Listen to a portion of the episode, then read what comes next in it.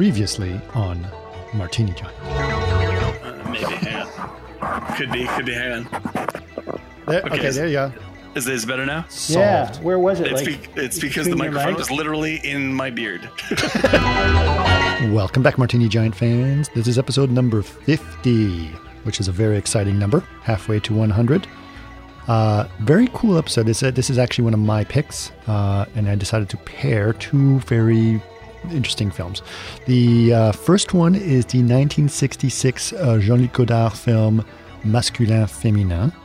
And the next film is 1988 John Waters' Hairspray. And a lot of people are more familiar with the second film. Uh, you might think that these are very different films, and they are. Uh, but they have a huge amount of similarities. First of all, they're all they're both very political, and they deal with it in different ways, including humor, which both of them have humor, but in very different ways.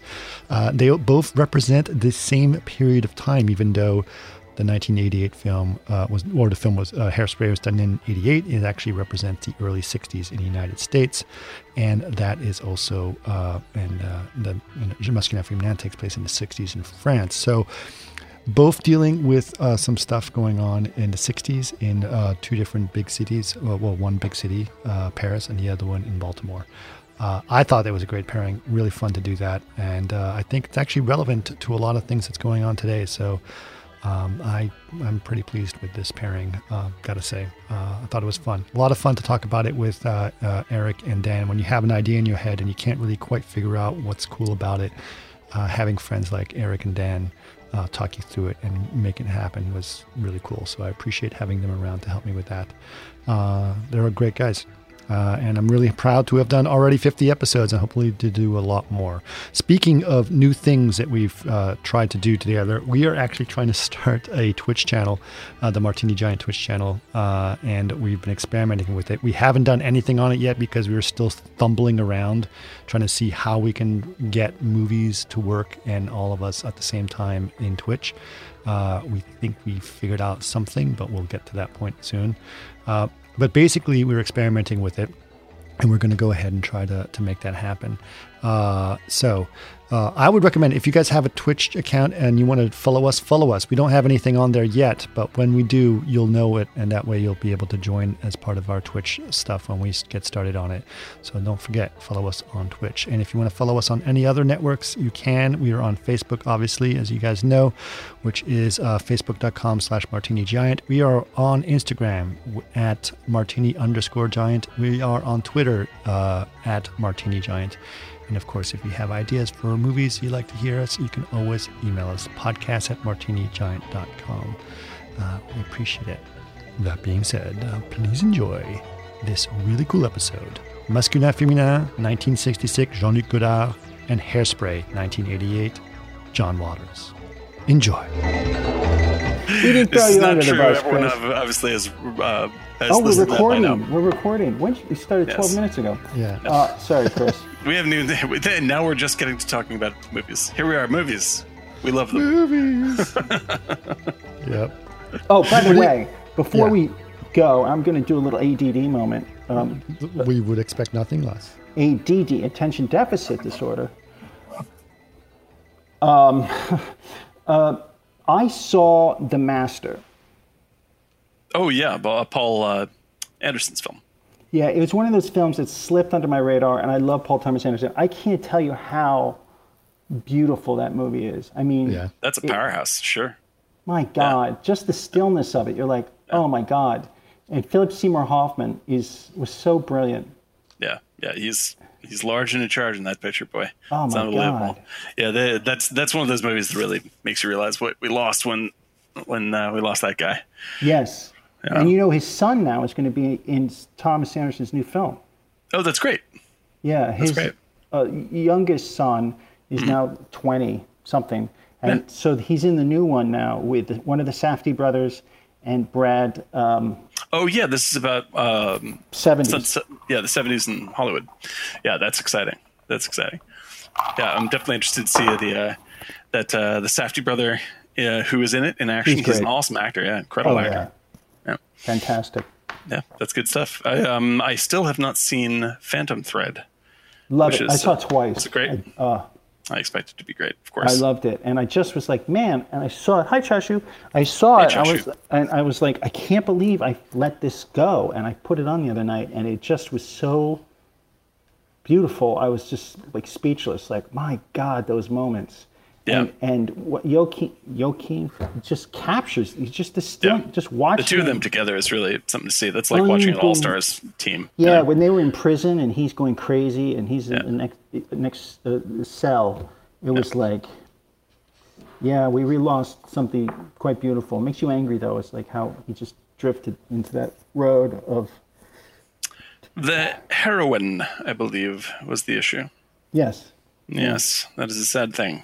I know. That's a sad thing.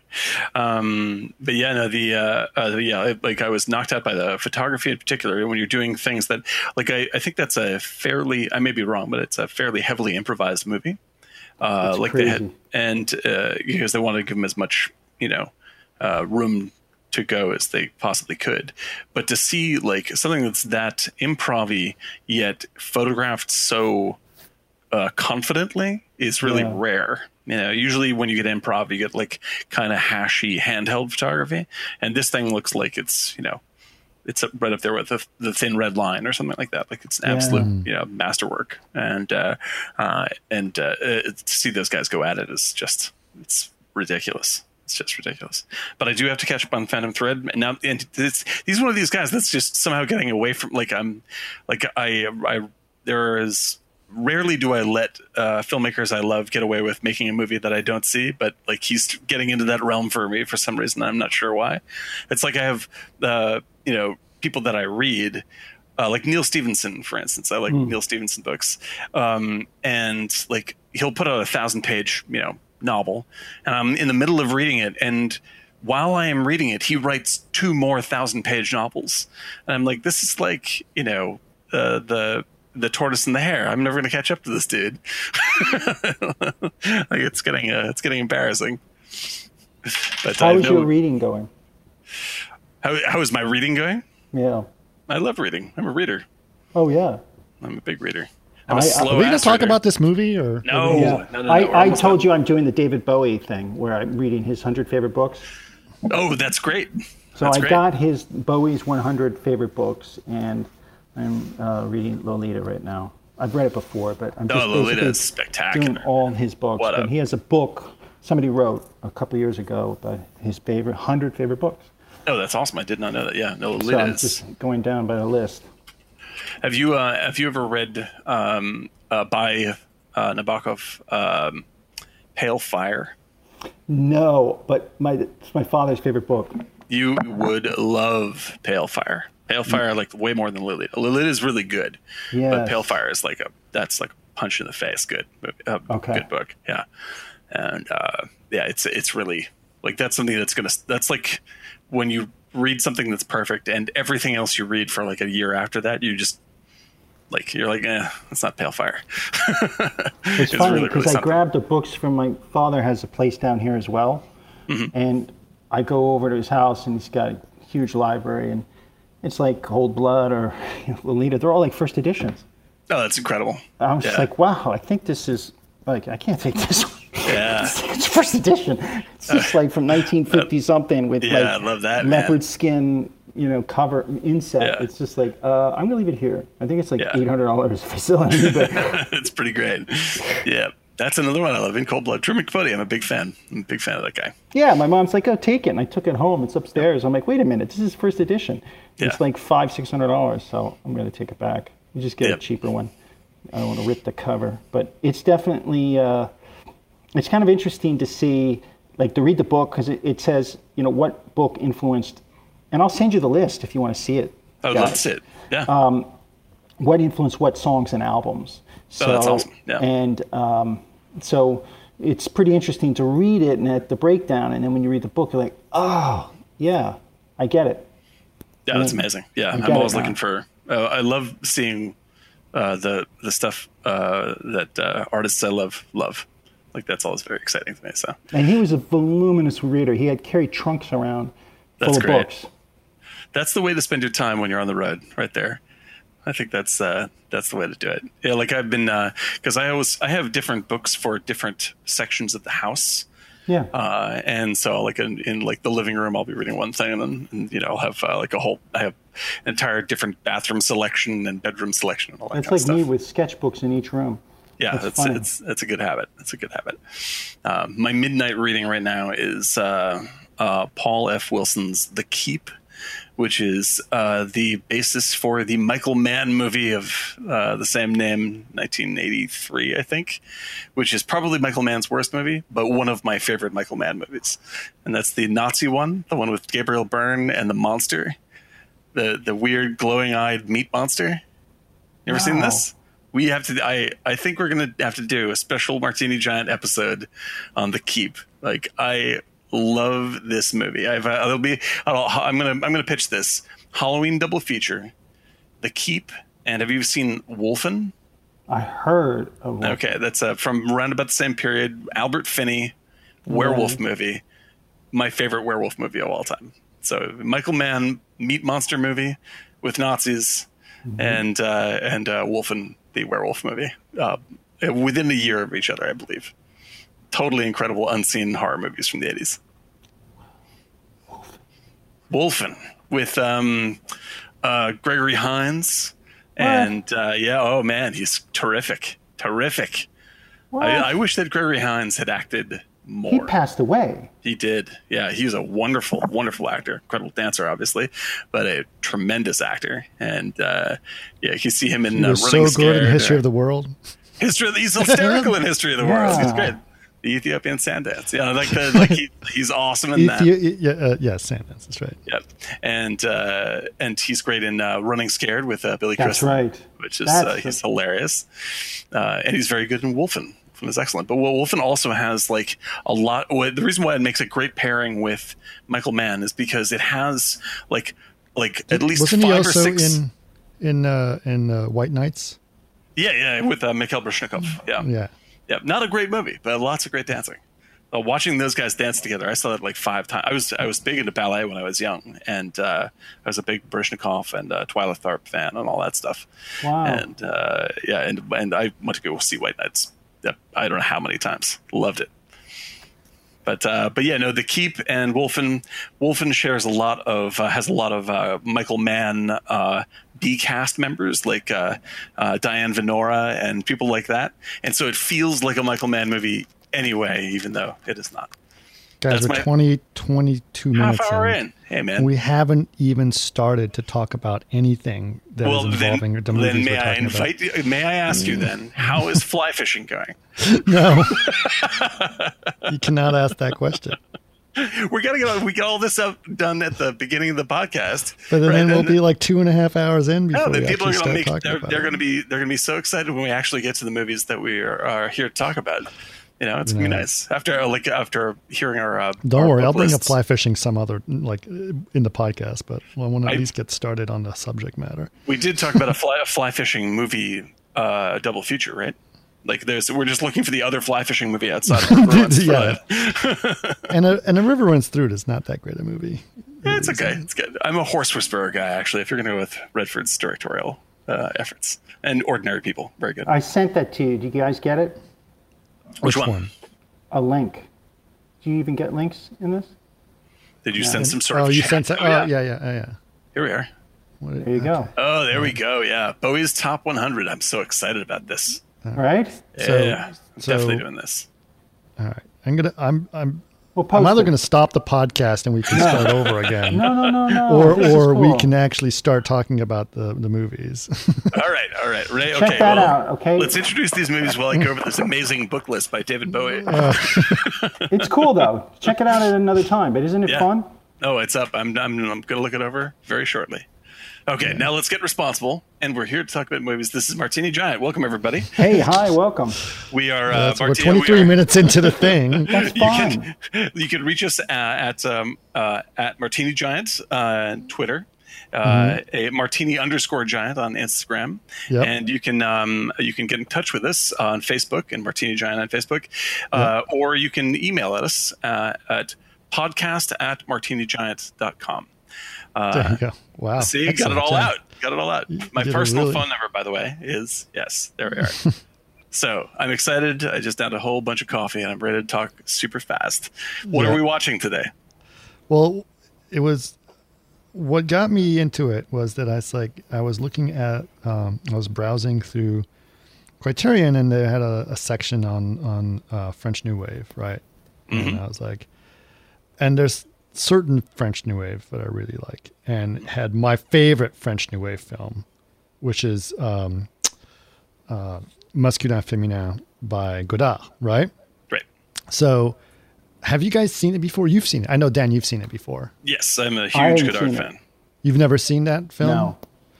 So I saw it and I was like, I saw them listed and I was like, oh my god, I love that movie. I love that movie. I was like, but I gotta, I gotta come up with a good pairing, like a really good one. And um, and I, I, I think I came, up- I was, it was a toss up actually between two different John Waters films. It was either going to be Crybaby or Hairspray.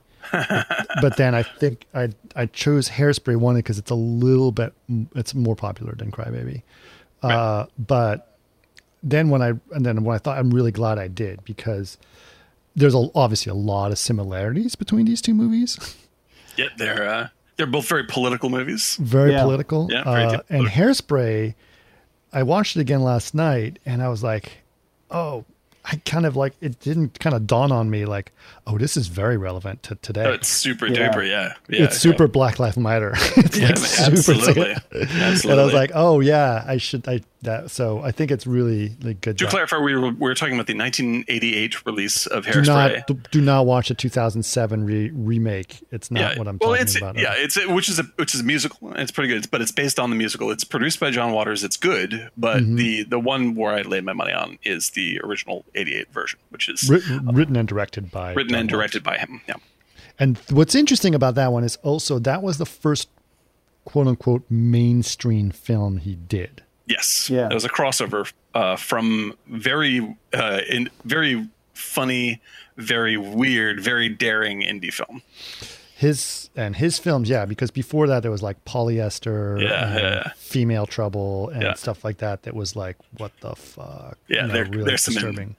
Yeah, and they're fun. Like they're really trashy Mm-hmm. fun. You know, like uh, John Waters is is a like I like I'm not, I'm, I can't say I'm a, I'm a tremendous fan of his movies, but I really love him and I love what he means to indie film Yeah. and his and his entire sort of uh, like he early on. You know, uh, there weren't too many examples in the in the mid '80s of what real indie film should be, and uh, like it didn't really hit until Soderbergh did uh, Sex, Lies, and Videotape, and that sort of exploded what.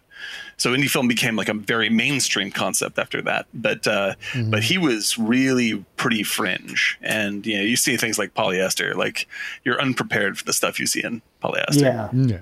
and uh, this is this thing is way more likable, like sort of immediately likable. It's a crowd pleaser in a lot of ways, but it um, but it has a uh, it still retains his sort of strange, gritty underground flavor. Uh, even though the production budget is much much higher and it's a little bit safer of a watch and more broad of a watch, Right. I think that it, it it kept a lot of what made Waters really really great. So yeah, I like this pairing a lot. I think it's really interesting. I think it was in, it also kept a lot of his dialogue style and Yeah. his humor, right? Right. Because I, I yeah, I felt like for somebody I hadn't seen that in a while. uh, His material, like in the '80s when it came out, I saw his films Right. at- in New York, and I look at it now, and I was like, my God, every setup is like a musical. yeah, Right. yeah, yeah. Do you know what I mean? Yeah, like totally. they're outside going into the clothing store. It's like, okay, let's go. And it's like, let's cut to a number. And it was Right. like, wow, it, those transitions are just made for musicals. Right. Yep. And I didn't look at it that way back then. And it just, and now they have a musical hairspray, which is very successful. But it was like, of course, it's musicals. Yeah. Right. Well, it's it's a great point because like there's like it, there's a uh, like I I like I I like um that the kind of underground flavor of uh the of early indies like you know uh, like 60s and 70s indies like where it really feels like it might turn into porn at any second you know like that Yeah. really like Well, it's like his early ones definitely did. Yeah. you know and it, like there's a very dangerous quality to that. And it's uh, what i liked about this is like he manages to scale up really well. And like what you're saying eric is like he starts like he handles doing this like very like um uh big hollywood 1950s style um uh with a level of skill that he's never really put into his other movies like he, he really uh he really jumped it up really well Well, he did. Okay, so we, Karen and I were talking about this. So Hairspray was really like his first time he did it. I was like, wow, look at that. And then obviously Crybaby was also very good. And I think that was after Hairspray. Yep, that was after it's Uh, 1990.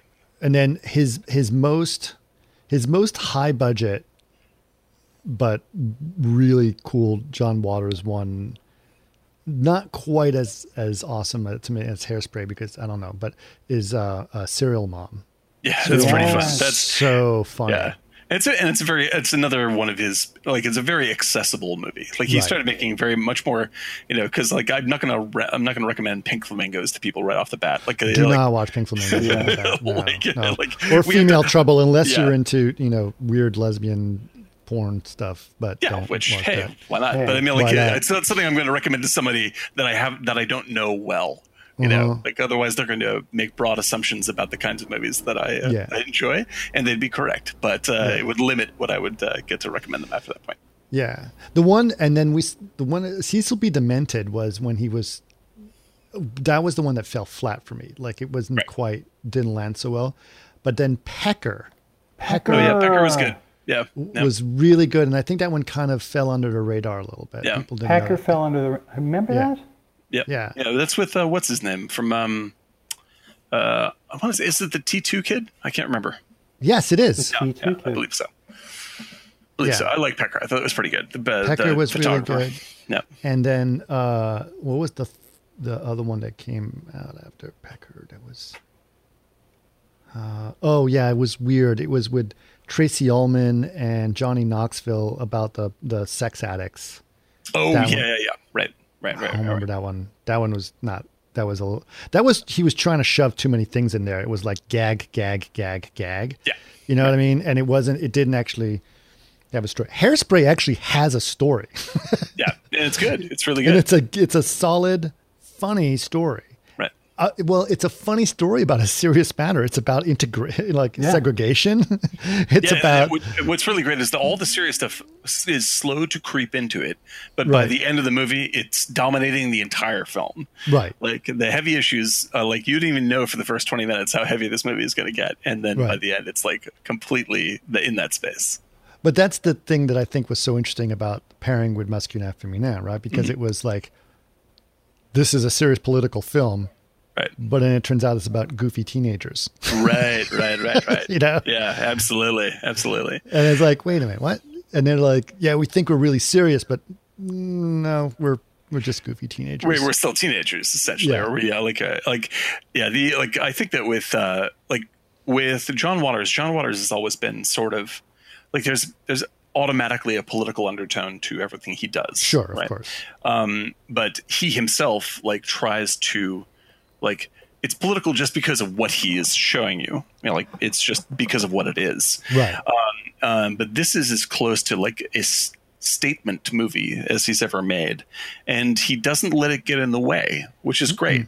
You know, like I think that uh, I think that when you make a movie like this, it's really like when these kinds of movies go wrong, they turn kind of s- sappy right. uh, and this never gets sappy. It only gets crazier.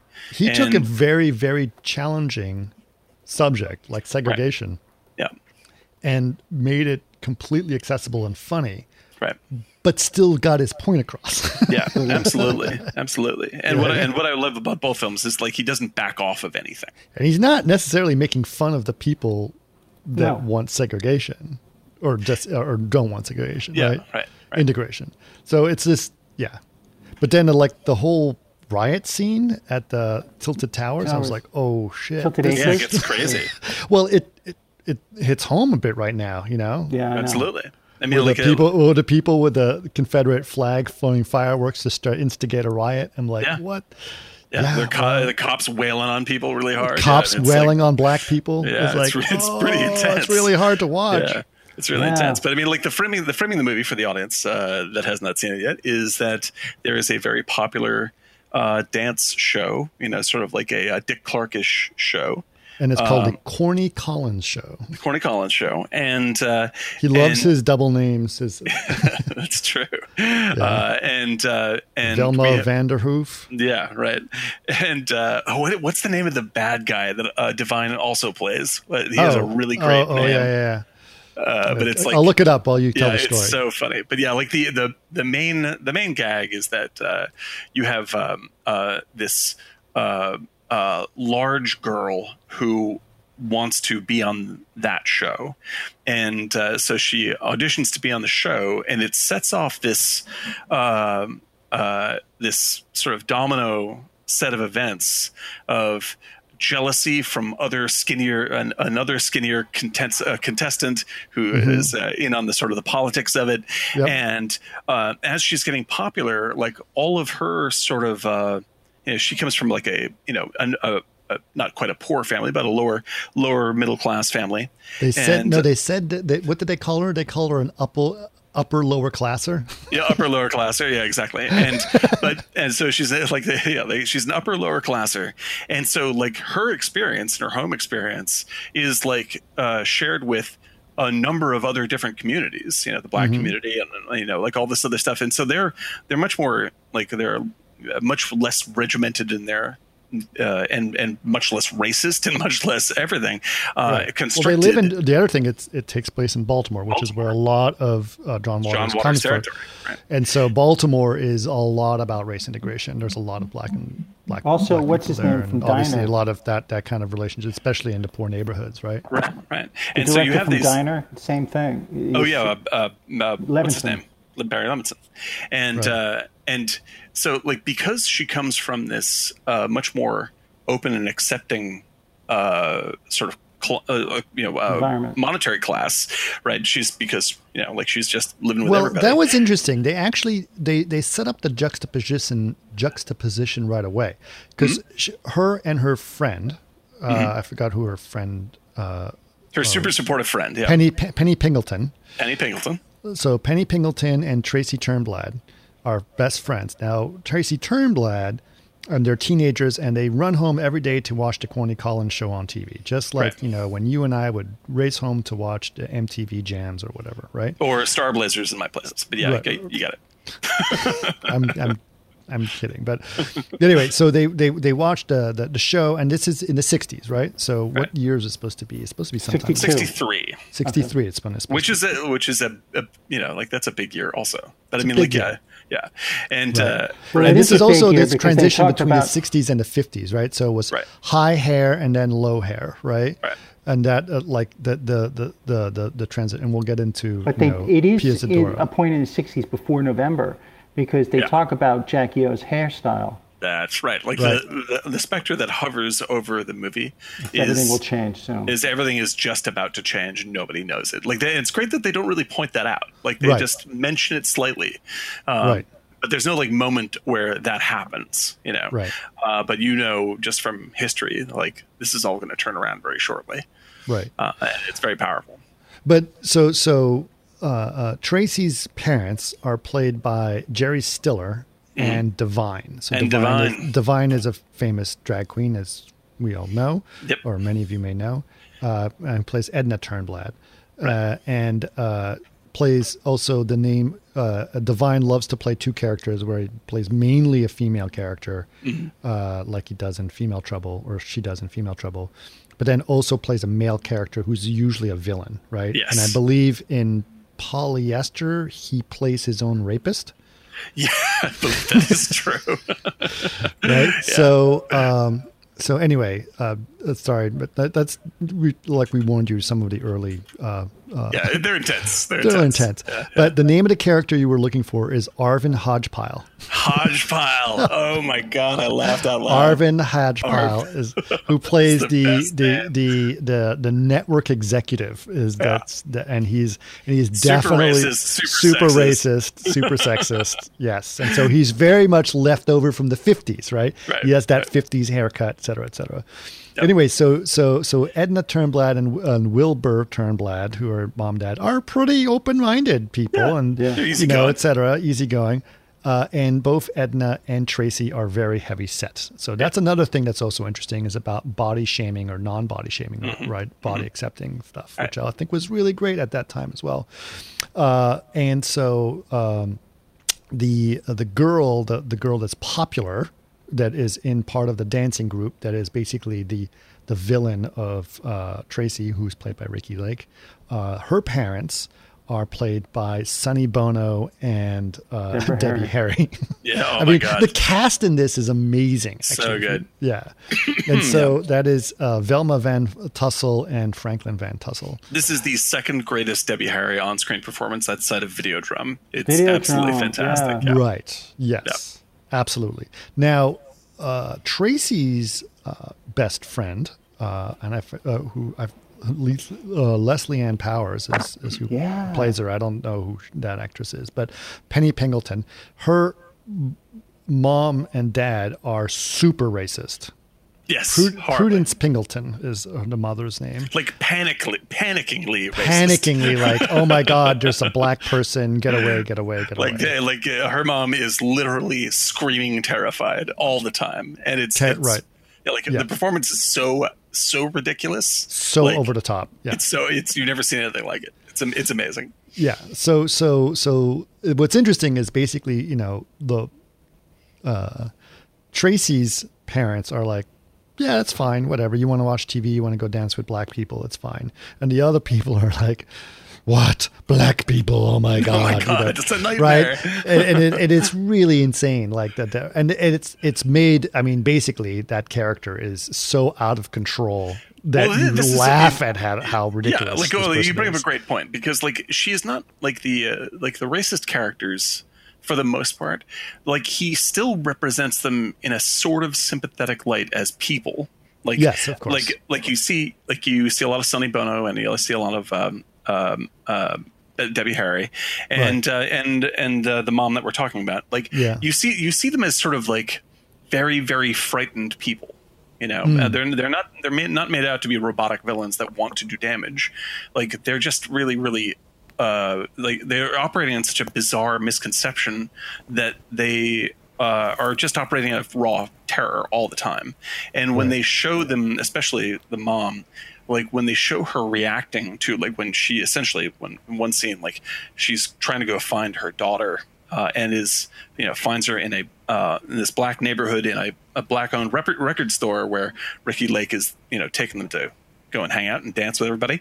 Uh, like she is so terrified, it's ridiculous. Yeah, yeah, yeah. And I think this is the great point of the movie is like the like her uh like it, it's it's her reaction is so outlandish. It both points out how dumb being racist is, Oh yeah, yeah, yeah. um, uh, because she's just a cartoon of fear. But at the same time, it, it doesn't do it cruelly to her. You know, like it, like Yeah. she's not just she's not just made fun of as being like um, you know like uh, as, a, as some sort of monster. It's just No. like She's you're looking at her. Yeah, she's just so radically out of touch, and she's it. so horribly misinformed. Afraid of things to change. Well, which is Yeah. basically just like pointing out, like if if if you are scared of black people, this is how stupid you look. Yeah, exactly. You know. exactly, exactly right. Exactly yeah, right. yeah. And like I think that that's the that's the amazing like Waters' gift, especially in this movie, is that he is empathic towards even the cruelest characters, um, because they don't really realize what the fuck they're doing, you know. And like the the worst the worst character is the. Uh, the, the real villain is the is the uh, daughter who's against Ricki Lake, Yeah. um, and even then she's just shown as really sort of pathetic and childlike. Well, she's all. I mean, she, it's all. I mean, it's the that's the typical American high school comedy. I'm the popular person, Right. and how can she be popular because Yeah. she's fat? That's right. Right. Right, exactly. And that was really what it was about. And like, what are you talking about? Tracy's awesome, you know. well, she- and this is yeah. like you, you said earlier. There's like there's no fat shaming in the movie, right? There's no Right. like like the there where her perception of it of like how can she be popular? You know, she's fat is Right. only her own. Like exactly. nobody She's else the has only problem person that sees that. Yes. And yeah. you realize that immediately when she's kicked out, when Corny, what's his name, kicks her out. Corny Right. Collins. Yeah. Yeah. Yeah. You know, it's like and like everybody there, virtually everybody except for the owner of the building in which the stuff is produced, who is played by Divine, Yeah. like uh, who is a straight up racist and a sexist, right? Right. Uh, and a and a, and a power hungry jerk. Like Right. everybody else is not like that. Even if they're on the sort of on the bad guy's side, they're reacting to the fact of their situation. Right. Um, and uh, whereas like uh, you know like even like the cop that tries to keep them uh, keep them out of the dance, like you know, right. uh, he was like, but that's the rules. that's I'm the supposed- rules. Right. Exactly. Yeah. Exactly. And so, like, uh, Waters sets up this universe in which it's much more believable that change is possible because the people that are uh, are messing things up, or the people that are acting cruelly, or the people that are filled with fear or hate, all are still changeable people who can learn. Mhm. You know, and I think that that's like he has such. Uh, I mean, John Waters is obviously a gay man, and he's uh, and he, all of his movies sort of have that I that the the joy of yeah, like the joy of being the outcast is part of all of his films, and he never lets the uh, lets it be just sort of depressing. Like he's Here's a- just like it's very celebratory. I it's interesting you say because the one thing I always remember about John Waters is he came from I think an upper middle class family, mm-hmm. and his parents didn't know what to do with him. They still loved him dearly, Sure. and they used to just drive him to this art house theater in their station wagon, and let him out, and then they'd come pick him up two and a half hours later. You know, and he's just like, I don't think they knew what to do with me, but they love me. So they'd Yeah. pull up in front, I'd get out and wave, and then go hang out with people they never would hang out with before in Of their course, life. sure. Right, and then right. they pick me up two hours later, like, oh, you okay? Are you warm? They have food and take me home. Yeah. Yeah. And that changes that changes life, obviously. But that You know. gives him a perspective, like he straddles both sides. Exactly. That he exactly. can see that although his parents are um, a little out of touch, Yeah, they're trapped in their mindset. Yeah. they're trapped in their mindset. It doesn't mean they're bad people, Yeah, right. and they they don't try to stop them from being something. They Right. accept you and love you, and uh, you know, let you Yeah. do your Like, thing. yeah, and, they may not get it, but they but they but they loved him, right? yeah, I always And- related to that because my mom used to. Uh, she used to like call like um, when I was like 15, the Ritz in New York. You know, it's a place where I used to go see bands. You know, like um, you know, bands would play there. And From like Andy Summers would do a gig there to like uh, That's awesome. um, it was downtown and it became Webster Hall, but it was a, a small club. And she would just call, and I would go in, and uh, you know, with her credit card, and they say, "Oh yeah," and then I would go sit in the back. Do you know what I mean? So it was Yeah. just like I kind of was like, I was like, okay, is that what you want to do? Yep, okay, that's fine. I'll pay for it. Yeah. So I was Well, it wasn't like, the, it wasn't quite the same story, but I think was um, X-ray. He was telling us the story about how his parents, you know, during summer break, they would just drop him off at movie theaters for that's the whole right. day. It's the same thing. So But he, he d- his parents did it because they love movies and they wanted him to it. So it wasn't like I don't know what to do with you situation, but it Yeah, was but he says that lovingly, but you could tell that he, even though his parents, they still love him regardless of what he became, and you can sense that that he came from a parents. Well, yeah, and because so there's- that's when you talk about not judgmental or the villains Right. aren't really villainous. right. They come across as like Sonny Bono is kind of a joke. I always thought Sonny Bono was kind of goofy. Great Yeah. skier though, great skier. but what? Oh, too soon. What? Too soon. Still. What did I say, what did I say wrong? I, yeah, was- I, he I was- love Sonny. was I a- love Sonny. He was a great skier. He was. He was in fact. He was in fact. Yeah, yeah. That and so, is- but uh, you know, and it just seemed perfect because Right. he is That's the kind pol- of story I don't want to share. what? Uh, story? yes. Yes. That was terrible. That was The- the worst. Are you going to cut that out? no, I don't think I'm going to cut that out. Yeah, Why people not? can look at people can look this up on the internet and, and figure figure out uh, what we're saying. I think Oh, that's come fine. on. I, I I laughed. What are you gonna do? Uh, but yeah, no, I think, I think you're laugh, right. Caught with him, hung with him, baby. That's right, brother. Uh, but no, I think you're totally right because it's like the it's the tr- like having like parents that sort of trust you with art uh, is huge, and that's that was true for me as well. And like like saying like, listen, you know, like I know you're into whatever you're into, but I'm just gonna let you experience it. I'm not gonna have to. I'm not gonna step in and try and like control your experience. Uh, and I'm gonna let you uh, essentially figure figure it out for yourself. But Uh, I feel, I'm sorry, Oh, go that, that that way of where the villainousness of it is more buffoonery, and look how stupid they are for the- their belief system.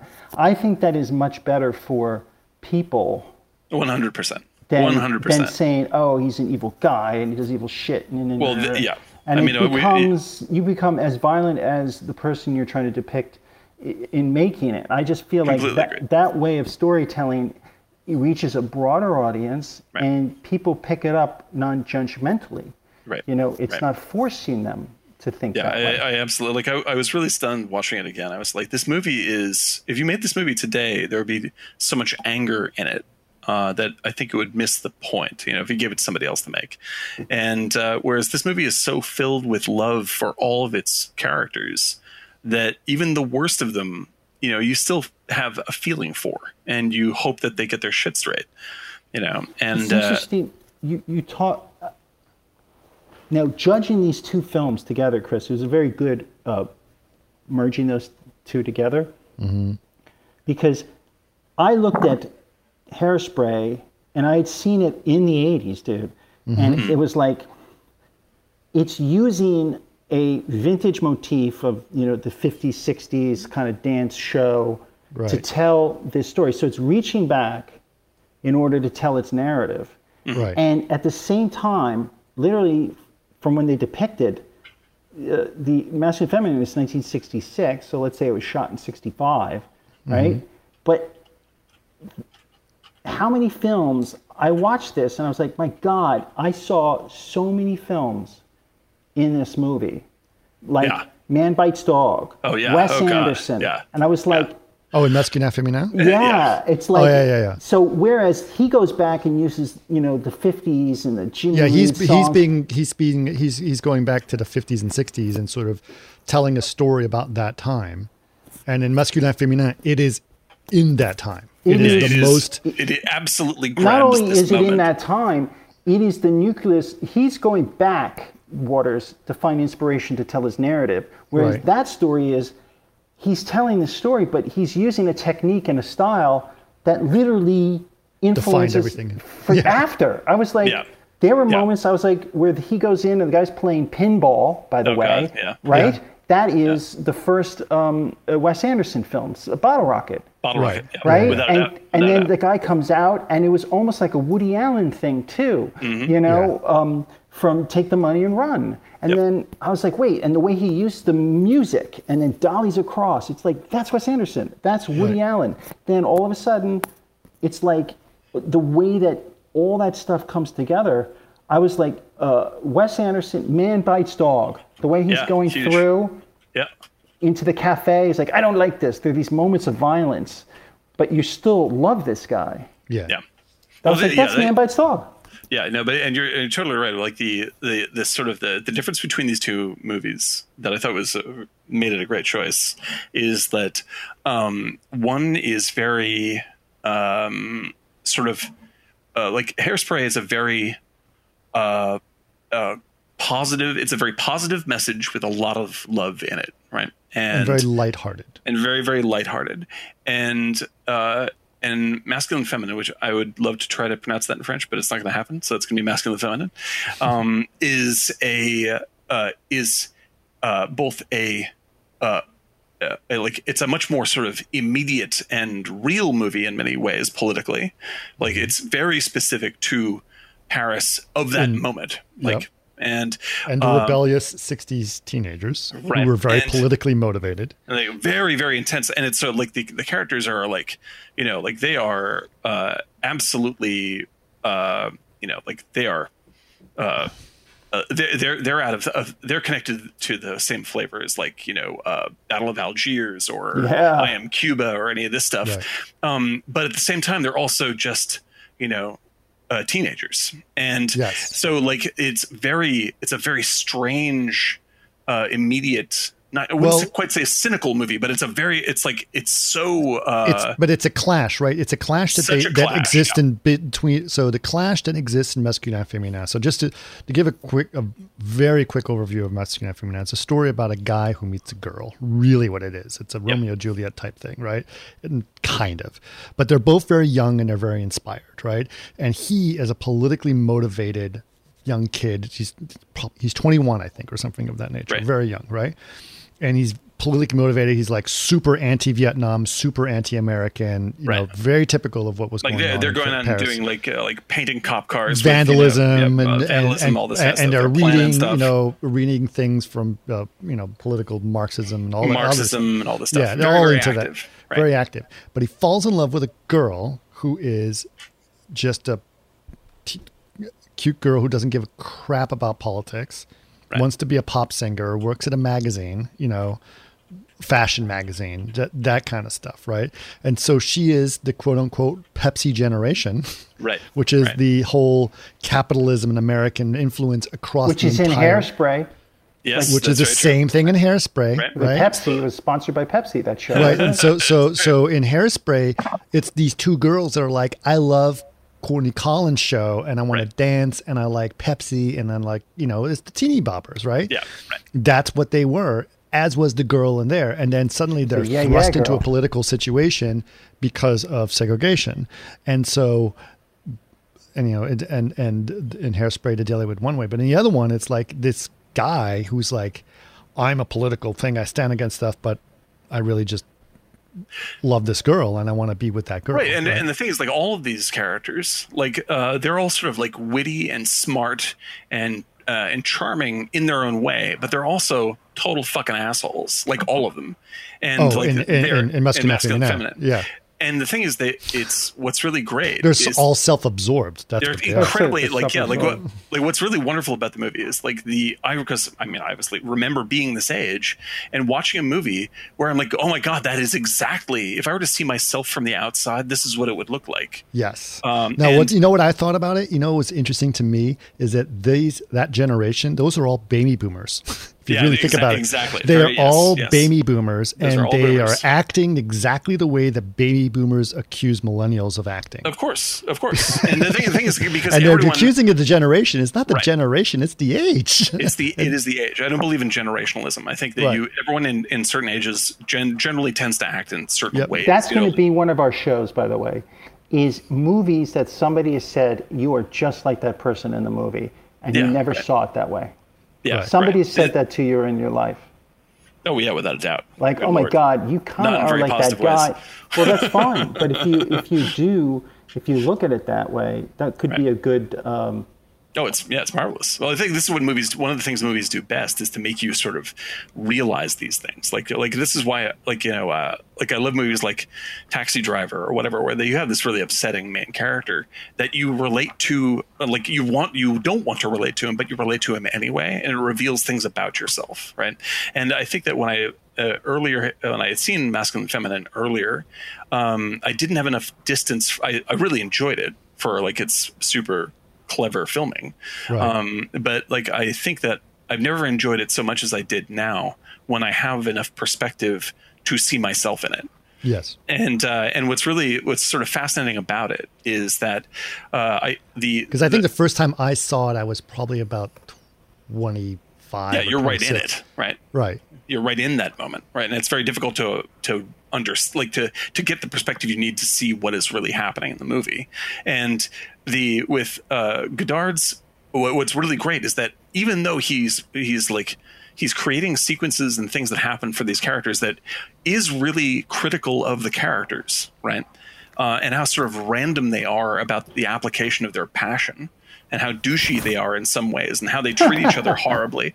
And like how like uh, he also has this amazing sympathy for them uh, and uh, being in, the, in that moment uh, himself because not only you know, like not only does he connect to it in terms of like the being that age, but because that has always been his attitude as a filmmaker. Like the guy's still alive and he's still making crazy movies. Like Sure. he is he is always making these extraordinarily daring uh like annoying you know chip down the system movies, and he's never Somehow stopped. this one always felt a little bit more approachable to me than some of the other ones. It like it wasn't as much in your face as like Well, it's not as aggressive as, like, Breathless or something like that. Sure, yeah. right. You know what I Uh, mean? But it was always like somehow these characters. It, it, it almost as if it was making fun of him because like these characters are so into themselves and yet they're so petty and Yeah. that is Yeah, they care about kind- they care about these huge things, these great important movements. Yeah. but they're but they're being motivated by completely petty concerns constantly. And the movie, let, un, un, instead of making fun of them for it, the movie lets both things be true. right You know, like it doesn't say like, oh, you know, like they're just doing, you know, like they're just supporting Marxism because it essentially gets them laid and like it doesn't Right. take a cynical viewpoint on that it says you know if you have perspective on this you can see that they're both correct and lost at the same time right you know But and the uh, women aren't. oh you the women are got their shit together in the movie That's compared to the guys the guys are fucking idiots in this movie you well know? that's the thing right because it comes off as the guys are are trying to think they're really really smart and the women are like i just don't care about politics and i just want Yeah. to cook i want to buy you know a pepsi and go dancing or work Right. you know whatever But they have jobs. the other one the, the the the madeleine's friend i forgot what her name is in the film Mm-hmm. uh uh she's she's the smartest one in the room. Oh yeah. Without without a doubt. And, and then the fact is like what's interesting is that you start to realize that while the guy's in love with Madeleine, he really kind of likes the other girl because she's Right. the smarter one of all of them. right. The, the, the more the most challenging and interesting one right? Yeah.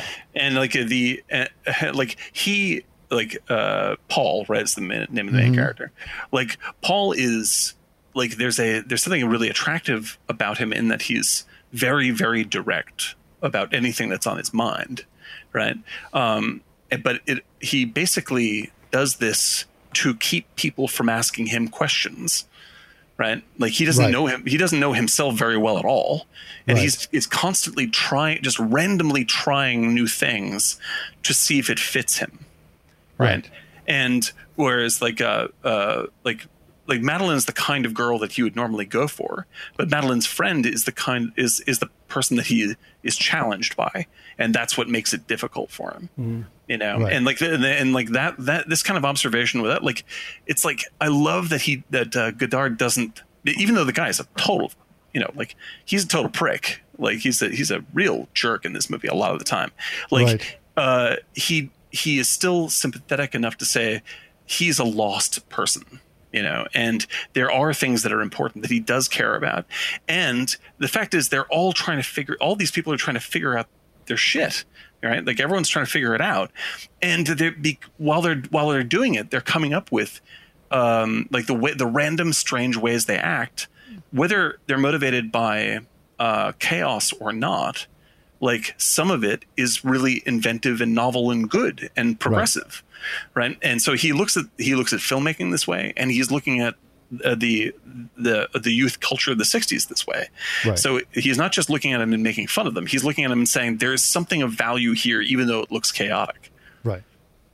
Well, what he also okay, so the film the the film is actually based on a sh- on a short story by Guy de Maupassant, who's a very famous French author who wrote a lot of short stories, uh, on, you know, from a, from a long time ago. So several, I forgot what century Maupassant was in, but so it, this is adapt. I mean, this is a very typical thing. A lot of people take Maupassant stories and they turn them into things. So this is adapted to work in by Godard to be from 1966 and it very typical love story situation but he adapted it in some way and i think that's what makes it successful to me is because it's based on a foundation of a story right? Yeah there's a there's a core thing that is being said here that Right. that the story gives them. Right. and they keep it they can That's they can use that as the hub uh, Right. to make their points. I think you i think you're absolutely right. Like So- without so- that then it'd be random. It'd be random. And it is. I mean there is a lot of random stuff in there which godard loves to do right? Like the girl the woman who comes in and shoots her husband in the middle Yeah. of the cafe. Yeah. Yeah. That was pretty or the awesome guy who commits suicide after guy- threatening yeah. to right Yeah. you know uh, or like but like there's so there's so much the uh, suicide like- was so funky the way you shot was so good I was like yeah someone Yeah. just lit himself on fire it's all off camera Yeah, and there's actually no sound that would tell you that that actually happened that is Yeah. actually happening and then she comes back and sort of verifies it but nobody actually gives a shit you know it's like Yep. it's it's utterly bizarre but yeah like the but like you're right because because it has a sort of central concept uh, about uh, about what it's saying. Like it serves as a uh, as a hub that everything can uh, that attached to, and so the movie doesn't get lost in its own inventiveness. Right. You know, and I think that the the the great the great thing about like there's a oh what's, what's the line? There's a line that is that struck me as like that is the thesis of the movie, and I think it's when he says when Paul says, you know, um, we can control our all, all we can control our thoughts, which is useless, which is which is worthless. And we can't control our emotions when those are the most important thing. Hmm. And I was like, holy shit! Like that's the whole movie in a nutshell. Yeah. You know, hmm. like all this intellectual highfalutin nonsense that they're into is just them trying to get control over their emotions, which are all over the place. Right. You know that they don't know how to express what is going on inside them, and they're trying to articulate this through this these very very witty um, interactions, or their or these you know like uh, sharp intellectual gags. But really, what yeah exactly jousting with each other. But Right. really, what they're saying is, I'm in pain, and one of the key lines Paul says is like, I don't know why I'm laughing. I'm actually quite down. You know, and I'm like, that's Yeah. the, that's the fucking movie. And not only then, like I'm, you know, like for me, like I, you know, I think I see, you know, uh, you know, uh, like uh, ki- kids, in, you know, like my, my kids, kids in their twenties, like I think really feel this way, and I think I felt that way then also when I was young, but like I was not in a, um, like I wasn't in a moment, a political moment, like uh, they are in the 60s in this movie, or like people that age are right now. And uh, and and to see this that emotional struggle, um, you know, like where your your heart and your mind are fighting so extraordinarily uh, in this really important time, uh, is uh, is very powerful to me, and it also made me sort of forgiving, much more forgiving towards not only uh, sort of you know when when uh, towards it has sort of uh, uh, angry statements made by younger people about say boomers or whatever it is like Right. uh, uh, but it also made me more forgiving towards um, my earlier self my younger self because I Yeah. look back at those times and I'm like, oh god, I was a fucking jerk, unbelievable. Yeah, I know. It makes you feel like awkward, right? It makes Uh, you Right. feel like embarrassed about. You're like, I mean, we're we all have. I mean, I'm. I maybe I'm. I'm sure you you guys are similar to me, but you all think of moments that you've done things in Absolutely. your past, and you are constantly embarrassed by them. Yeah, it's like getting a paper cut all over again when you think whatever that is. You know? Yeah. Yeah. It's horrible, and you're like, oh, what an idiot I was. exactly. Yeah. Yeah. And to have a And movie it that haunts sort of you, and it haunts you, and it haunts you, and it Right. stays there forever. right. Yeah, it's true. And like for le- learning to forgive yourself from that is is very difficult to do, right? Yeah. And and to represent that kind of a story in a movie and have enough perspective so you can both be honest about you know this dickish action yeah, uh, but still be very forgiving about what motivates it is uh, really wild.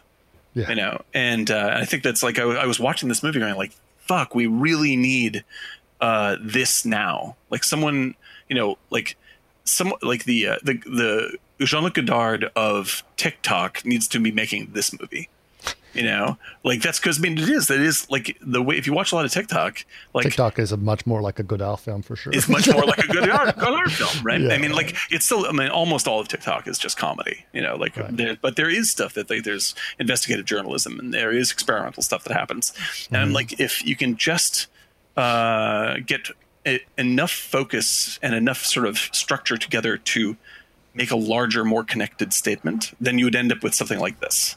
And I think that there's a golden moment to do that right now. And I mean, I'm too old to do it, but I mean, like the, there's a younger filmmaker out there that uh, should be able to break through in the same way with this kind of a film. You know, uh, done in their own way, obviously, but Right. to have that kind of vivid clarity um, about the about the moment of time they're living in uh, instead of just you know wasting it on gags you know and it's like because like you watch this like this is the like the bulk of tiktok versus what could be done with tiktok or the bulk of youtube which is versus what could be done with youtube is the difference between uh, every shitty 60s uh, laugh in style show and masculine feminine Right. You know, like uh, the the the ratio is obviously going to be very very small. Of the of the masculine and feminines of the world are extremely rare, but when they happen, you got to really support them. Yeah. You know, I and a really wonderful thing choice. I started watching today. I randomly hit it on YouTube, and it's it's called "I Bought a Ghost Town." Hmm. Oh, I heard about that. It's so good. Really? sounds sounds The great, guy, man. writer in LA, and he put all his life's money with a friend's money, and they Yeah. bought an old mining town. Uh, Outside of Bakersfield, right? Yeah, three and a half hours from LA.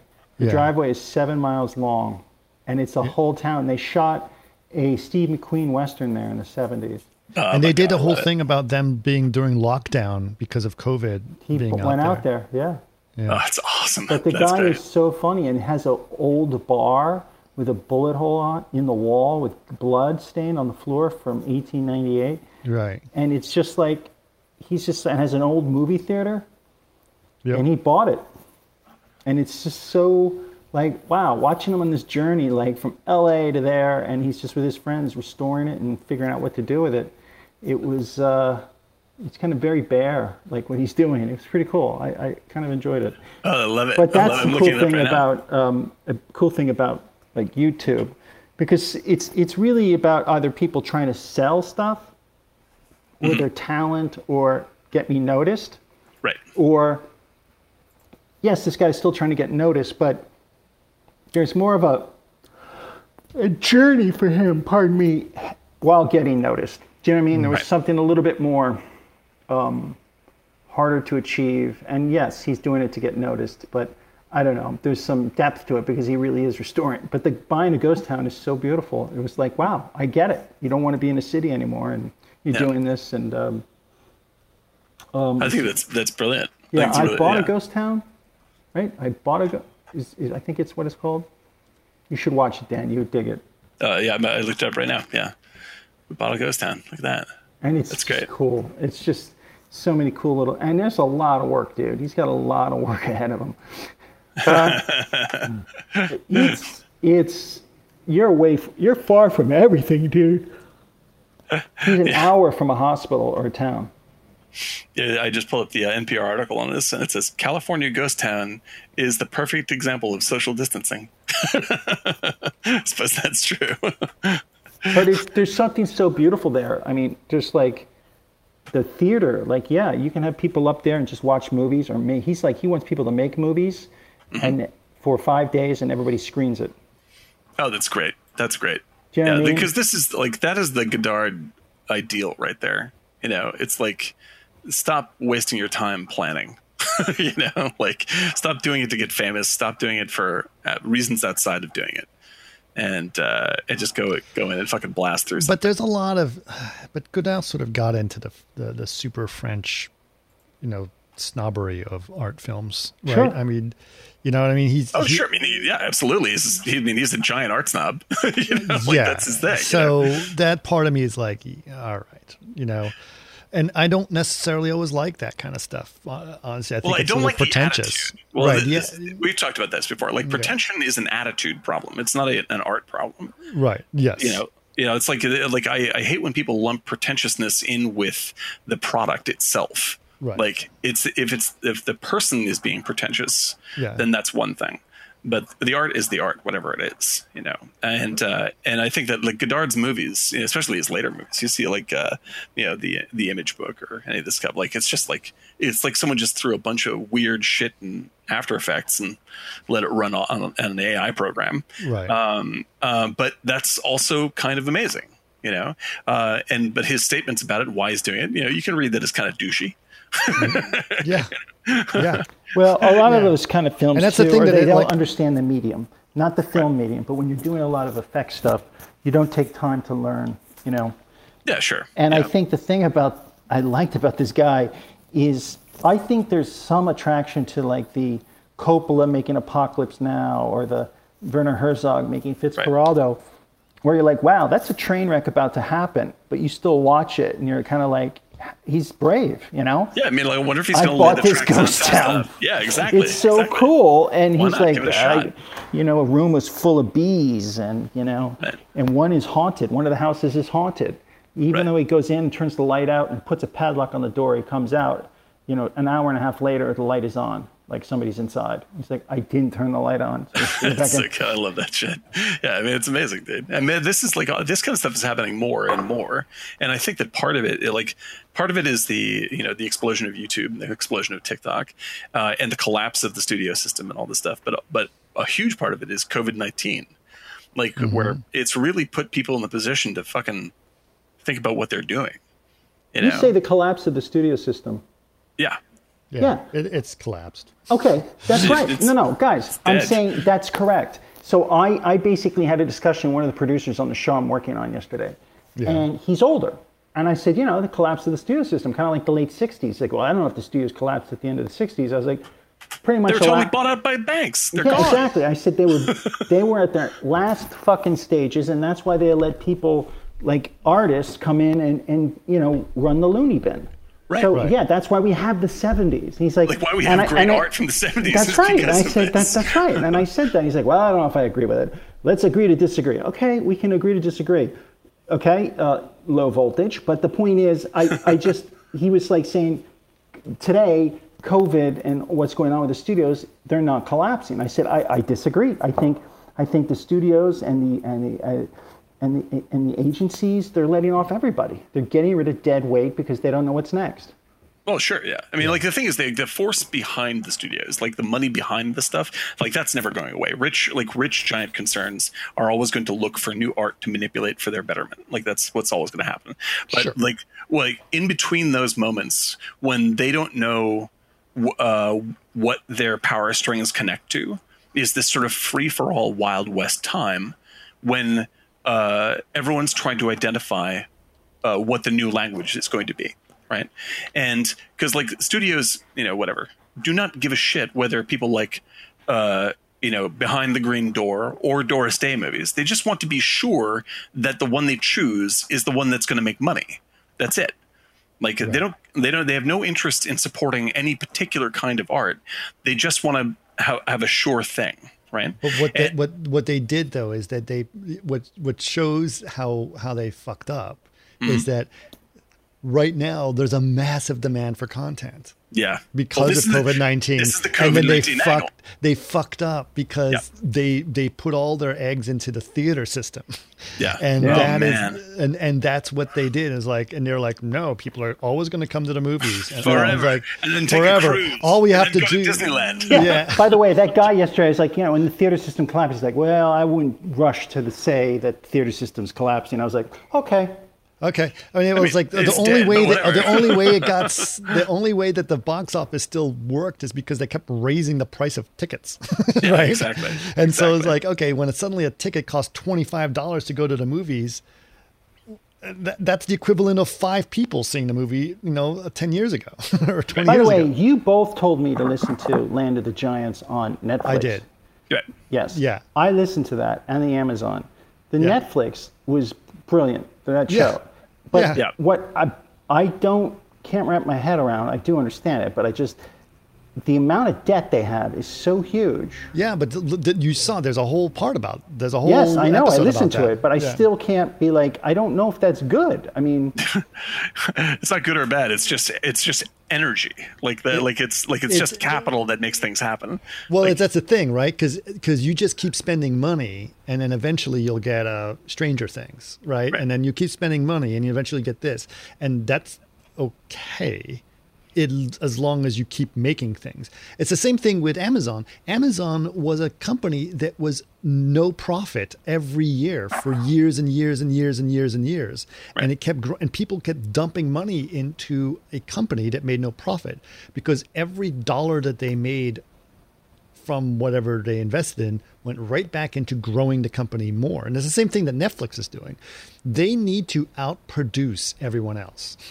Yeah. absolutely. Yeah. That's what it is. If they keep outproducing people, then people are going to keep using Netflix, Yep. right? The fact is, if you really think about it right now, the the the the actual broadcast is is dead.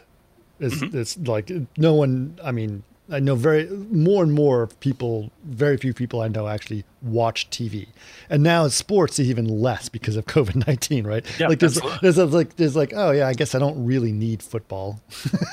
you know? exactly. ESPN. I don't really need basketball. And so so now they're all just watching stuff. So the fact is, and this is this there's a really great reporter on the Verge that that, that deals with streaming, and she's fantastic. She's actually Canadian. She's really good. It's like it's like everyone's going to Netflix is like the thing that everyone is always going to have, right? Things like Hulu or HBO or Disney, they'll have it until they're like, well, I'll dump it for a little bit until there's another show that I want to watch. But mm-hmm. Netflix, you always have Yeah, there's because always that's a neat. something. I there's just dumped something there, HBO. right? But I'll dump HBO for a few months because that's the thing about all of these. Like you can just quit it for Right. a few months and then join back up again, Right. right? If like yeah, you know, and it happens with you guys every now and it's like yeah, I quit it. I quit Hulu, and then like Right. oh, but then there was a show I really like that's everyone talked Well, about. I watched on. everything on HBO, and then all of a sudden, the selection started to seem like um, Prime. right. Right. Like all the like the titles, like you know, you know, Burt Reynolds. You know, it's like wait a minute, that's on So what Prime. you what you mean to say is it's great. Well, no, but the point is, you- I when you only can get it somewhere Stick else. and uh, Sharky's Machine back to back. But that's the thing. you're It's like, a that's worth Sharky's five machine bucks. thing. But the point is, it's Malone. it's the same thing I'm getting over there, and I've already watched Succession and The Wire, and I, all the thing that made HBO unique. Right. Uh, yeah, like uh, for me, HBO is still hanging by a thread because I liked uh, I like the new Perry Mason, uh, which is uh, which is pretty pretty pretty great. Uh, Oh. Is it But really? yeah, like I love it. I love it. It's very it's very it's graphic and it's intense, but it has a real sort of like sinister fun to it that I, I like. mean, I plot's for, good. for me right now, I have like okay, so I've got Netflix, obviously. Uh, I've, I've got Hulu, Yep. Um, which we we now now Hulu is mainly we're watching Frasier on it. That's literally what we're.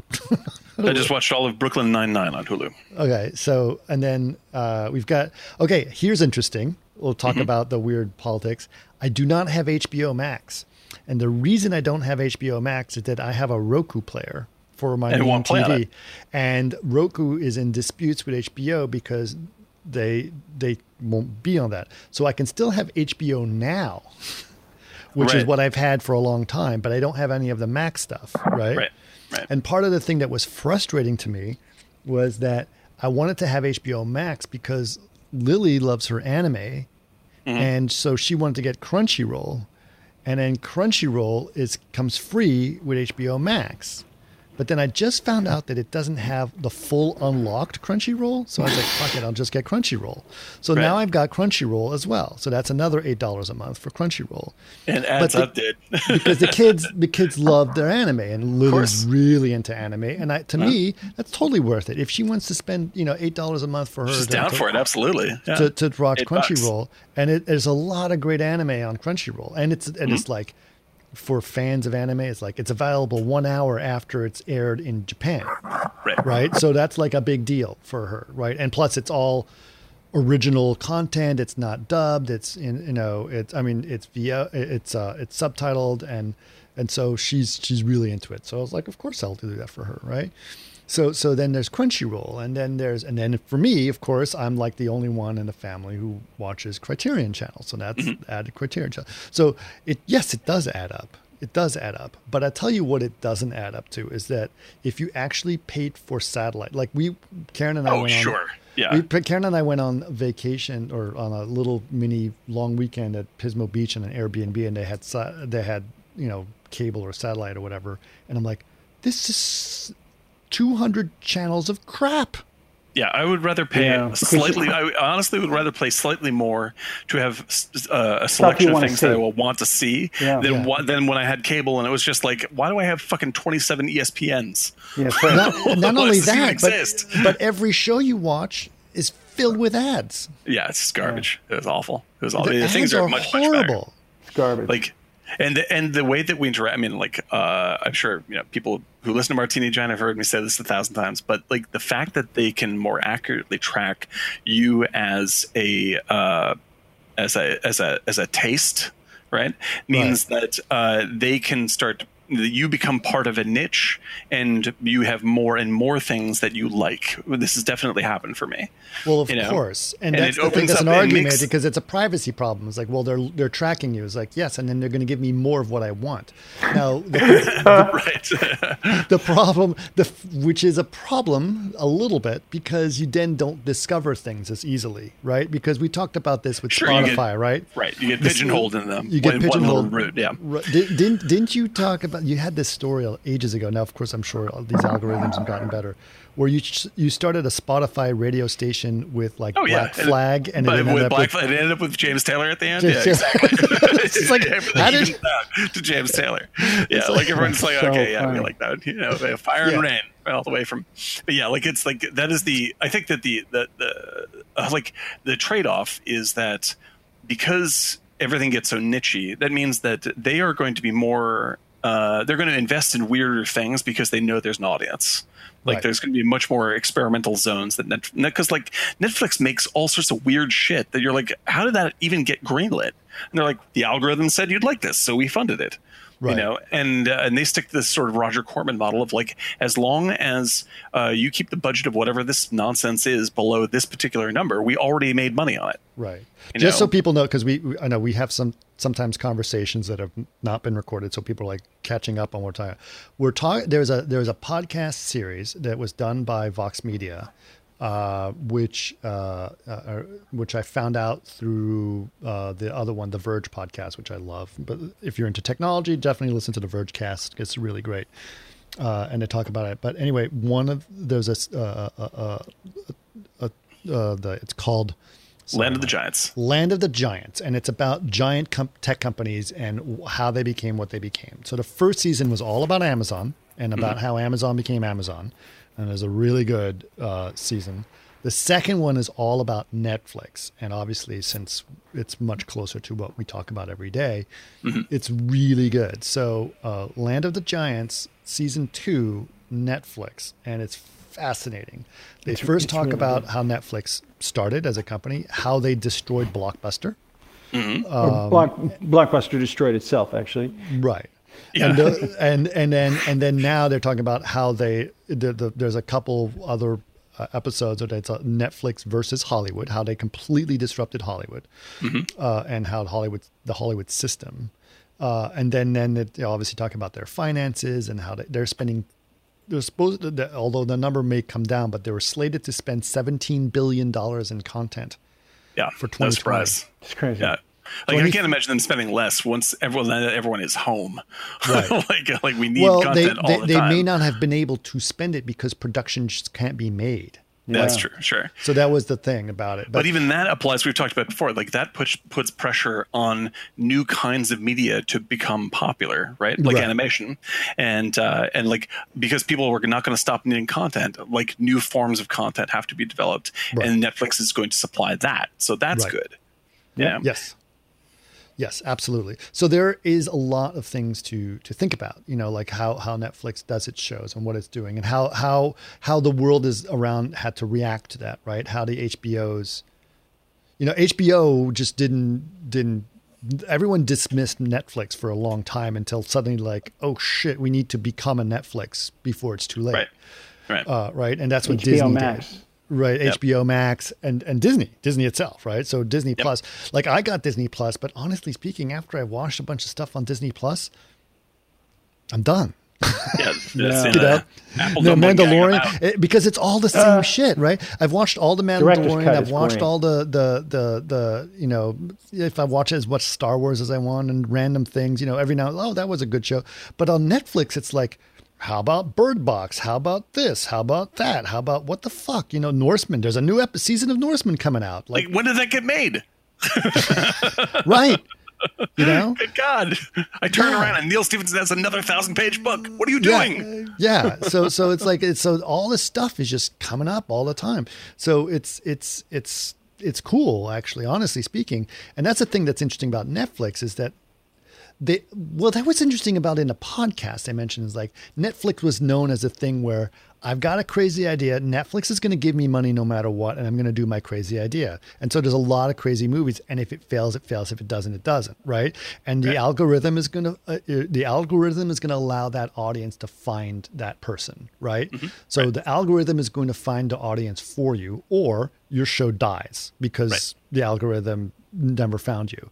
Right. Uh, so now they're not necessarily making shows that throwing shit at the wall. They're not feeding the AI machine anymore. Now the AI machine is telling them what to make. exactly. Right. Exactly. Right. And so that's the thing that's kind of interesting. Uh, Right. But uh, but yeah. Anyway, but yeah, I think I think that this is the like if people can just take a hold of it, like there is an enormous amount of creative opportunity in filmmaking right now. And I think that's true certainly via like the Netflix scenario, that's true via all the streaming services. But Right. what has yet to break is YouTube and TikTok and uh, and and Twitch for that matter, Right. uh, where like all these things as as far as I've experienced them, which is like I'm not like I'm not watching Twitch every day, but I watch a lot of YouTube, a lot, a lot of YouTube, um, and I I see a, a fair amount of TikTok um, through my youngest son. Like the like all this stuff is primed for a new artistic application of this uh, that nobody can control. Right. right. Okay. So so so this is interesting because I've been thinking about the those the the the pure the non non show related, but the pure user generated content, right? Because all of those are user generated content. Those are- Absolutely. So, uh, and then some people make, you know, put some dollars into it, make it worth it, but they're not a. It's not a studio, right? Right. So, like, let's let's take Mark Rober for example. Do you guys know who Mark Rober Mark Rober is? I love his stuff. Right. His- yeah. So Mark Rober is a, a YouTuber and he puts some really great content where he teaches you about something interesting. So Mm-hmm. one of the most things that, that got everyone really into Mark Rober, this was when Squirrel? he did the, gl- the glitter, bo- the squirrel Oh, thing was like Oh, COVID 19. yes, I did see this. Yes. So he did the, squ- the glitter, the glitter bomb. He's uh, got a uh, lot of trap. product placement, though. He Bose. does. Absolutely. Sure. Yeah. Absolutely. Yeah. And, and listen, his You're not going to make money from YouTube. You're going to make money from the Actually, you advertising. on can't. No, you can't. Yeah. Well, that's where he makes his money, right? Yeah. So, but there was a video specifically breaking down why Mark Rober is successful. Mm-hmm. And this is a this is all about the algorithm, and and this is this all these YouTubers are trying to do it right. He can keep your attention for 13 minutes, which is very valuable Mm-hmm. for The longer it goes, the better it host. is for them. Yep. Yeah, because if the more you're watching YouTube, the better they can have chance on advertising, and so he'll make a ton of money on that, right? And he only puts out a content about once a month, once every two months, so it doesn't. It's actually not a massive content drop. He's very, very selective about the stuff he puts out there, uh, and every time he does, it works really well. But he's Uh, also quickly. He also has a really great screen presence, kind of like The Rock, kind of like a young Dick Clark. Yeah. Whereas you kind of watch him and you're like, I like this guy. I like this guy. He's smart, and I'm learning something. You know. But if you Or- tell the story, if you if you look at the way he tells the story, and they break this down, right off the bat, he'll tell you this is what you were about to watch. Now let's rewind. They do a little re- re- rewind on, and this is how we got here. Right. right? Right. And so he does that in a really cool way so that you know, like, okay, I'm about to watch A Maze with Squirrels. Mm-hmm. And then I'm going to tell you how I got there and why I got there. He does that. And then he's like, now I'm going to build the maze with squirrels. And he goes, you could have gone on with a massively long thing about how he built this thing. But nope, he just does it with a quick montage and Yep. explains everything. Yep. Right? Right, right. And then he's like, okay, now I'm going to do this. And now all you're doing is you're sitting here and watching. Are they going to finish the maze? Are they going to finish the Yep. maze? Are they going to finish the maze? What do you do? You're watching the whole time. YouTube loves it, right? Advertisement galore, man. That's yeah, it. and so that's really what it comes down to. And he's he does a really good job. And you're right, uh, the, Eric. He's got a great screen screen presence. Plus, you learn something. Oh yeah. So, Yeah, it's neat. so so parents are happy to watch. Like I watched it with my kids.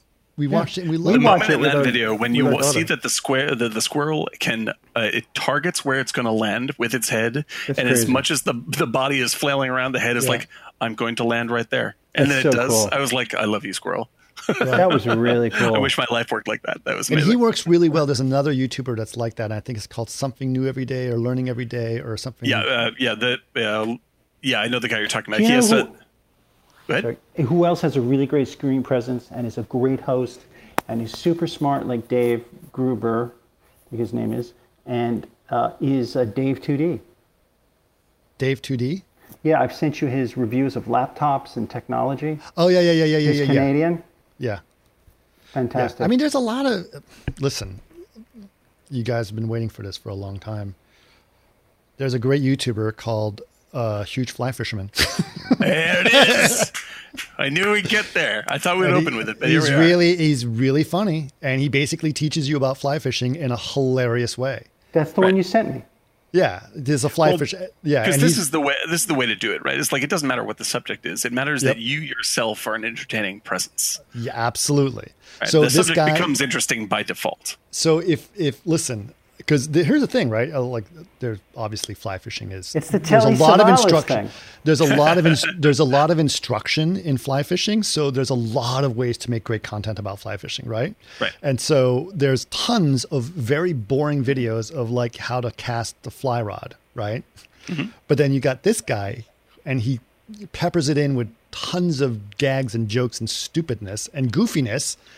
Same information, much more entertaining. Yeah, Right. it's the, that is all that's important. There is That's a guy. I watched his show, YouTube, no joke. Yeah. He was a great host.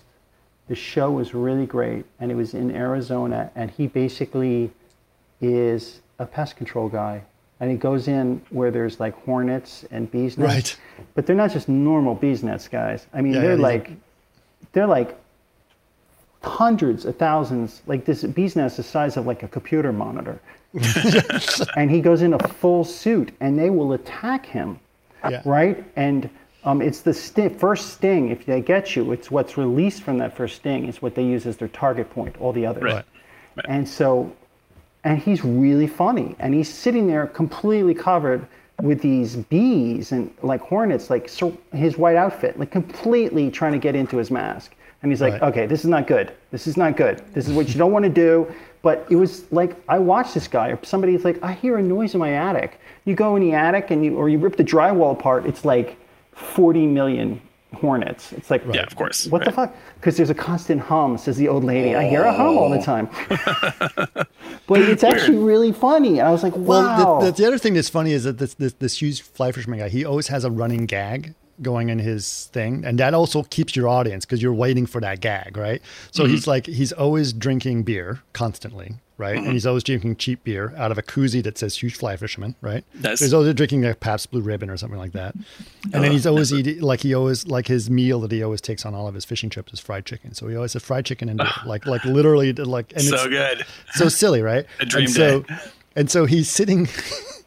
he was going to show you about fly fishing at uh, Alpine Lakes because he's from Colorado, right? So he's there, and it's this beautiful, serene, you know, the Colorado Rockies with an alpine lake. There's no one around, just little things going on. And then he's like, he's he cracks open a beer and he's like, takes a sip, and then he's like, it's seven thirty in the morning. That's what Wow. he says. Yeah, nice. And then he says this as a joke, you know, because it's obviously it's a joke. And then like, you know, then he's going to show you about fishing alpine lakes, but he does it in this really funny way. And it's it's just like it's like oh that's hilarious, you know. And then that's the way you know, like all right, I'm gonna see this beautiful scenery. He's gonna teach me about trout fishing and alpine lakes while drinking beer. Uh, but it, I don't know. It's just it's just really. I mean, he'll teach you about the wrong way to fly to, to cast a fly, but then he'll he'll do a really goofy thing about that too. So yeah, there's yeah, there's so many ways that you can just get an audience and be good about it, and and and and I I don't know. I just why not? Well, because like I, I watch a lot of um, uh, PBS has a thing on YouTube called Space Time, Mm-hmm. and it's like it's all uh, fairly heavy quantum physics and physics stuff, Mm-hmm. um, and I understand probably twelve percent of it, Sure. more or less. Um, but uh, the the way it, it's presented is so goddamn entertaining Mm-hmm. that like the twelve percent I do get is amazing to me, and everything Right. else is just hilarious. Right. Like that's the way to do. And I, and I really feel like watching. Um, like I don't know if this has been the same experience for you guys, but it's just like you know, um, you know, schooling from home and all this kind of stuff. Like makes it very clear to me that the like uh, my, like my youngest son, it's like he's a he's very very smart, and I can. I can definitely say that he has learned as much from YouTube than he has from school. Like, Sure. like there's so much uh, good, useful content where you can just follow where your mind wants to go. Uh, that it's sort of shocking to me. Yeah. Uh, I would and- love to say the same thing, Hmm. but uh, no, it's not true. My kids learn more from other like, but YouTube is just a cesspool sometimes. Oh, them. most of it's. I mean, YouTube is mostly garbage. I mean, we can all agree on that. but it's the also just not like there's there's like there's a lot of and it's hard to, to, to but he's he'll watch some guy is like this guy's really cool and he's like it's some some kid Mm-hmm. who's got a bunch of money and buys like this giant house and puts a Oh, moat yeah. around it with a jet ski and like yeah, this the, the standard fuck? YouTuber. Yeah, there's loads of this. There's endless supplies of these jerks. And he's like, Right. look at that. Look, he bought this Burning huge money. house. And like, ugh, he bought someone a Lamborghini as, as Yeah, a dare. No like, joke. uh, Yesterday, we go to a little lake down the street here. My daughter and I feed turtles, and the turtles are like huge.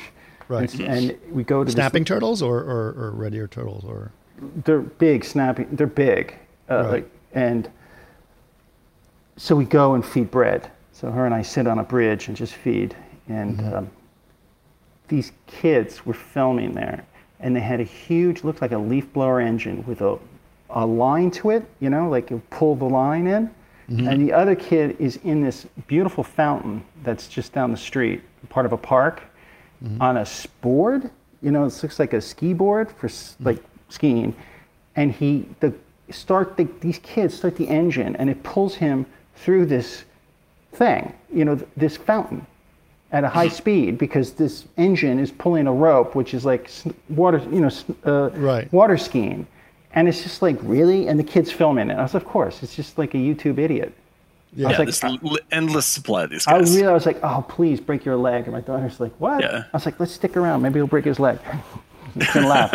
But, and then it'll get more hits. But that's it. exactly what it was. You just described it. I was like, really? You guys spent all this time to design a rope pulley system from a leaf blower, and then you're filming it and through Well, I mean, the a thing is, public like most, park. just uh, like just uh, your average cross section of YouTubers, like the more you scream, the more successful you are. Like that is basically the the model. Just like keep talking, saying nonsense as loud as possible for an infinite period of time, and you will do well.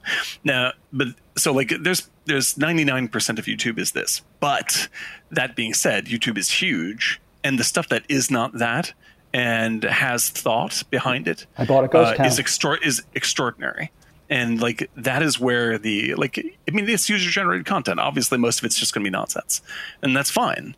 But what's really great is the uh, uh, the opportunity to take it away. I mean, like I'm very happy, obviously, with Netflix and the way streaming is going right now, and I'm entirely you know, a convert to the way that this is made. Movies are made now, but the the next thing that happens is uh, uh, people taking control of it entirely themselves via those platforms, via Twitch and uh, YouTube and um, and TikTok. Five hundred hours of content are uploaded to YouTube every minute. Every minute, every minute. wow. Yeah. So yeah, And so, like, I think that Netflix ultimately has to fear what five YouTube five billion becomes. videos are watched on five uh, five billion videos are watched on YouTube every day.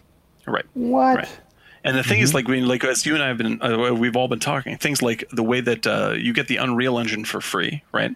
Uh, you can make your own uh, stories now that have a relatively high production value. Hold on like, a second. Get- the cat wants to get out, but keep going. Talking, yeah, no problem. Like that, you can generate stuff. That you can generate uh, your like your own little movies that look like Blade Runner. Uh, like you're going to start seeing things that are really competitive on YouTube that are user generated entirely, made for almost no money, and they will get more views than things on Netflix. That's what that's what's going Yeah. to be happening. That's cool. You know, and that and tool I- set that NVIDIA had is their that's the way they're thinking. Yeah, this is like, and this is another aspect of the COVID thing. It's just like people are now like uh, they've been f- fast forwarded into thinking that way because they can't get together to shoot. Right? There's a huge demand. We can't get together to shoot movies. So what technologies are available so that we can make things anyway? And that's where it's really going to start changing on the forefront of all of it. And I think that's Well, they're YouTube also they're, they're trying to shoehorn it into their old system. They're trying to solve the problem, right? Right, It's the same right. thing that happened with with VR. It's like, well, I guess stereo's dead. So what's the next thing? VR. Yeah, Like, right. But wait, you haven't thought this. VR is not stereo. Right, it's not exactly. The, it's not the evolution of stereo. Like, you Right. had- yeah. So Yeah, like uh, they can't they can't get out of like they want it to like big companies want things to be as similar to their old model as possible, Right. right? Or And- compartmentalized enough that it can fit into their model somehow. Exactly, exactly. And uh, what what is going to end up happening, as long as I mean, like YouTube fucks over its creators as much as it can for all the money it can. Like it, deval- it demonetizes you left and right for whatever it can. But the fact is, once you start getting people investing in you, either through Patreon or other companies paying for you know your videos to be made, like you control it 100% yourself. And if you, as long as you keep the the quality high enough that your uh, audience is, is sustained, then you then you are the provider directly. You know that you don't even have to go through Netflix anymore. And like once people get their act, act together enough to do it, like that's going to be the new frontier.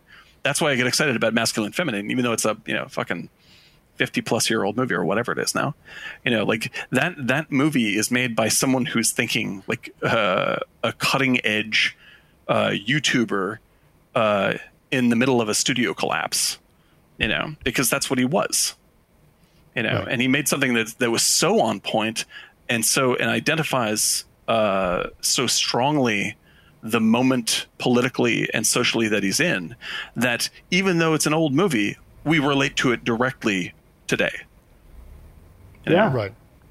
that's the opportunity that people have right now Well, the thing that surprised me is like it the the the teenagers or the, the young young adults in this movie Mm-hmm. are so similar to the young adults of today.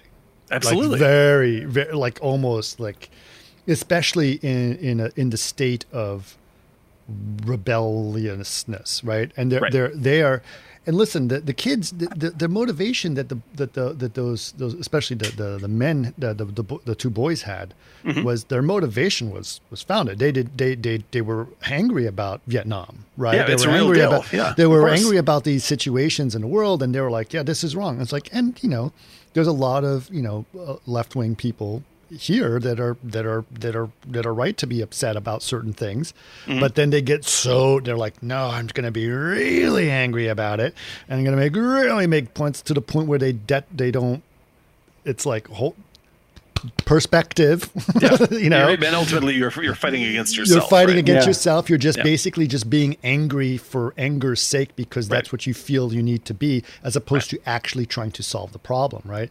And you're like, I want to be really political, ah!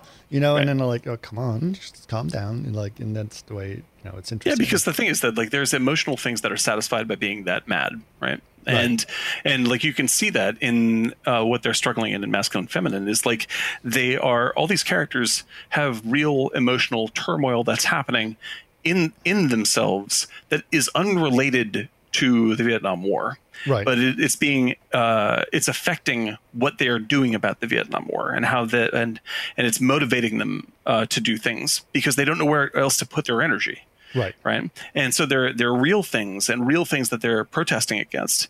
You know, people like people dying and uh, in, in like mil, uh, on scales of millions, right? Um, and it's directly referenced when the dude fucking you know, lights himself on fire, which you see off screen as you pointed out. Right. Like that's a direct Vietnam reference because you can see the footage of the monk that does that right, Yeah. right? Um, but the way that they react to it is to sort of distance themselves from it and pretend like it kind of wasn't real right. you know and like that's the like that is uh that's the state i think we are all in right now where it's like kind of not real is what a lot of the characters, particularly Sonny Bono, was like. right exactly like there's a Right. there's a preferred universe that they want to live in and that universe may be fictional and that's what sonny bono and uh and uh, Debbie debbie Harry. harry are living in right Right. Yeah. you know it's like when uh, what's it when when she the the girl wins and is driving around in the little bubble car Right. i was like yeah she's literally driving around in her own little bubble like that's the world that she prefers Mm-hmm. you know and that's and that is like that is the that's definitely the what Doesn't we're want to facing accept as ourselves. reality of right Guys, will you give me one second while you go? Sure. Okay, give me one second. all right. What you, yeah. Should we stop talking or should we? i don't know it's we can talk about Eric. but yeah, it was a great. Uh, it was a great pick, dude. That was. Uh, I, I hadn't seen uh, either of those in a while. And, yeah, uh, I was. I forgot. I had Muskie Night for me, and I had I was paired it with something else, and then suddenly I was like, no, no, no, no, wait, wait, wait, wait. Yeah, we got to yeah. do. We got to do something different. Um, because uh, like I really do, I, I, was really surprised how affected I was by Hairspray, just because like uh, I think when I saw it, like I wasn't like obviously I agreed with it, uh, mm-hmm. but I wasn't like uh, emotionally uh, attached to any political moment in that you know when the movie came out. You know, like 1988, right. you know, I was you know I was 17 years old and living on Cape Cod. So like, uh, it was just right. sort of abstract, uh, mm-hmm. but I mm-hmm. liked the movie. Um, but watching it today, I'm like, holy smokes! Not only is this like directly connected to what's happening today, it's right. offering a uh, a caring argument uh, right. for how to react that I think is really necessary that is really absent for us right now. I've seen uh, this movie many, many times because Karen is a big John Waters fan and Hairspray sure. is a, uh, a big thing. And I'd seen it. I'd seen it a couple times before Karen, but Karen, listen, I bought her like the John Waters box set. We get every time a John Waters film come out. I've actually went to go see John Waters himself at the Del Rey Theater. Oh yeah, like, perfect. It was, perfect. Yeah. Yeah. Oh God, I love that dude. Yeah. What yeah. what a, and like the, just the image of when because he's in the movie briefly. Um, yes. Oh, he's the psychiatrist. The psychiatrist uh, trying to uh, make what's like hypnotize Penny Penny, uh, Penny Pingleton. yeah. So good. He's got like the spinning. Uh, and he just know, uh, and and then he gives her this giant like cattle prod shock therapy to make her not like black people. Like, oh, it's unbelievable. You want to date black funny. people? Zap, zap. zap. Oh my god, it's so it's so ridiculous so and like stupid. Little little spinning hypnosis machine and oh my god yeah. it's just utterly idiotic. And like and that really, was big in the 60s remember shock therapy and weird yeah. hypnosis was like yep. that was big in the 60s that was a big deal. Yeah exactly. Yeah. and uh, it's like the dumbest version of mk ultra you could possibly ask for. And the uh, and like what's what's really great in in him doing this and he's having such like it almost like he almost breaks the fourth wall i mean not only in his own presence but right. just the performance is like obviously silly and he's enjoying himself right? Right. Um like it says something about the people who are who would want this to happen. Like you can imagine, it's just like the the uh, the the people that want to like uh, who think you can um, you know uh, uh, treat uh, being gay is some sort of disease that's curable, right? You know? And then yeah, yeah. almost all of the heads of those uh, of those groups turn out to be gay. Of course, hundred percent. like it's amazing. Yeah. And so well, like having John Waters play this guy, I was just like, that's miraculous. Like it's such a, a joyful and ridiculous way to talk well, about it's, it's really like the, the, the situation with what's the Jerry Falwell, whatever. Like, His, you know, yeah, Junior. Oh God. Yeah. Yeah. It's like, uh, okay. Yeah. Yep. Well, you're trying to teach abstinence, and here you are hiring someone to have sex with your wife. So yeah, it's that's amazing. like yeah, and it's like and, and, and coming coming at that kind of nonsense with a little bit of uh, empathy, uh, I think is the right was the right choice, and that's what mm-hmm. he does constantly. Uh, even though his by the end of Hairspray, it's actually you know this it gets pretty serious, as serious as the movie's ever going to get. It gets at the end, right. and uh, and the imagery is really sort of startling. You know, right. it, it, matches the news today. Uh, but his constant sort of like positive uh, view of humanity in general overwhelms uh, all the possible sadness and cynicism. Well, you know, it's what's really great about it. And again, like you said, this is 1988. This is this is a different. Yeah. It it it it's friendly towards everyone, including you know open list about uh, gay people, obviously with sure. Divine and stuff. It, but also, you know, even though no one's actually talked about being gay on the on the on the on the thing, but there's also friendly towards body type. You know, friendly yeah. towards yeah. Uh, uh, uh, towards black people mm-hmm. uh, dealing with their their struggle you know, yep. in a very good way. It's a, it's a very relevant film, especially. Oh yeah, today. without doubt. And it's and it's not uh, like uh, like I love stuff like like there's a there's this incredible moment in that movie where um, where you have um, this very uh, emotional and moving song is being sung on a stage, right? Mm-hmm. And uh, and all the kids are dancing to it, and they sort of like walk out to go make out because they're you know it's a it's a big love song that's oh playing, so right? Funny. And uh, and then this uh, they're they're making out in this like kind of nasty alleyway. Right? Disgusting alleyway. Disgusting alleyway. To the point of yeah, and it's like it's so romantic. So romantic, right? And, there's a uh, rat like right. like crawling across your foot. And then this uh, this homeless dude uh, comes walking through, uh, who is black, and he's Yeah. got like booze with him, and like you think it's going to be played as a gag, but he's singing along with the song, and he's obviously really feeling the emotion of the song, and so like what, like the what's what's really awesome is like the joke becomes the kids who are making out, Right. as opposed to the like, isn't it funny that a homeless guy is walking through? You're like, no, the homeless dude is actually like he's on point. He's recognizing the beauty Right. of the moment, right? And it's and it's such a weird uh, and amazing thing to do. But then it also makes fun makes fun of white people trying to be black people. Oh, it's Yeah. incredible. There's some yeah, beautiful when they were lines, like man. when they were like it was like I wish I was dark skinned. oh yeah, well, like Our that. Souls are black, Tracy. our souls are black. Yeah. Oh my god, it's hysterical. so stupid. Yeah, They're like, like, no, it's and there's some people who are like, oh my gosh. yeah, I like, had, and I had an ex girlfriend that was like that. Was like, Yeah, well, like the Really? thing is, she like, insisted she was black, you know, and she was like very, very white. well, like these, like these, like the, the, you have, uh, like Tracy is is like she's really feeling these feelings, and the way in which it's expressed is slightly ridiculous, but Right. he's still he still is caring about what she where she's at. You know, and I think that that's what's great about it. like it's not just making raw fun of someone like this. Something Like, it- happened with someone's audio. There's a scratching sound. I'm not sure. It's me. Is it from your side? Your your headphones did something different. Did you change positions, Daniel? I may have. I may have moved. Something weird happened. Is it me? All right. I'm wiggling the thing. Is it doing something? Yeah, no, you're. Some All right. there's a How about scratchy, me? scratchy sound. Let me pause. Let me turn mine off and tell me if it's Turn still your on. mute, mute yours for a second. No, it's from Dan. No, hell. Okay.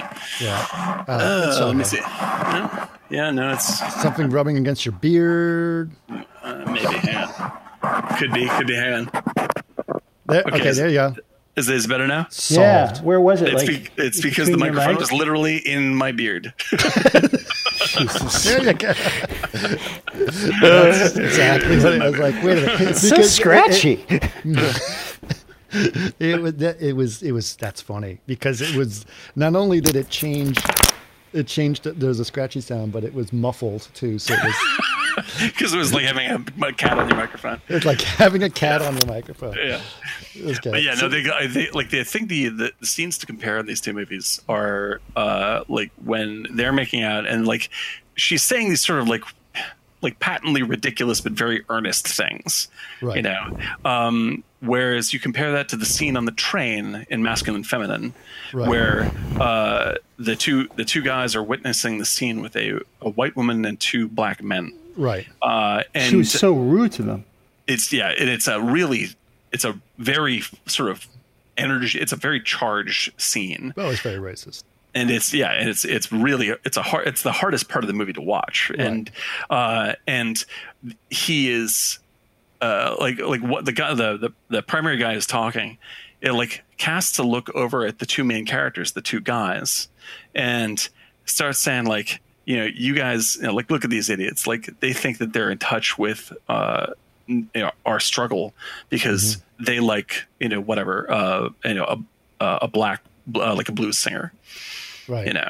And like it's such a uh, it's such a harsh and sad moment in the middle of like what is otherwise a pretty light movie. Uh, and it's punctuated by off more off-screen violence. Right. you know? And like it's uh, in both of these things both scenes like the makeout scene and that uh, are kind of talking about the same thing you know like how like here's a person you know like Ricki Lake you know really wants to feel like she's a part of somebody else's struggle right, Uh, because she feels the emotions that she's feeling and these and this you know like struggle is real and her connectedness to it is real. But at, at the same time the way that she phrases it you go like well hang on there my friend.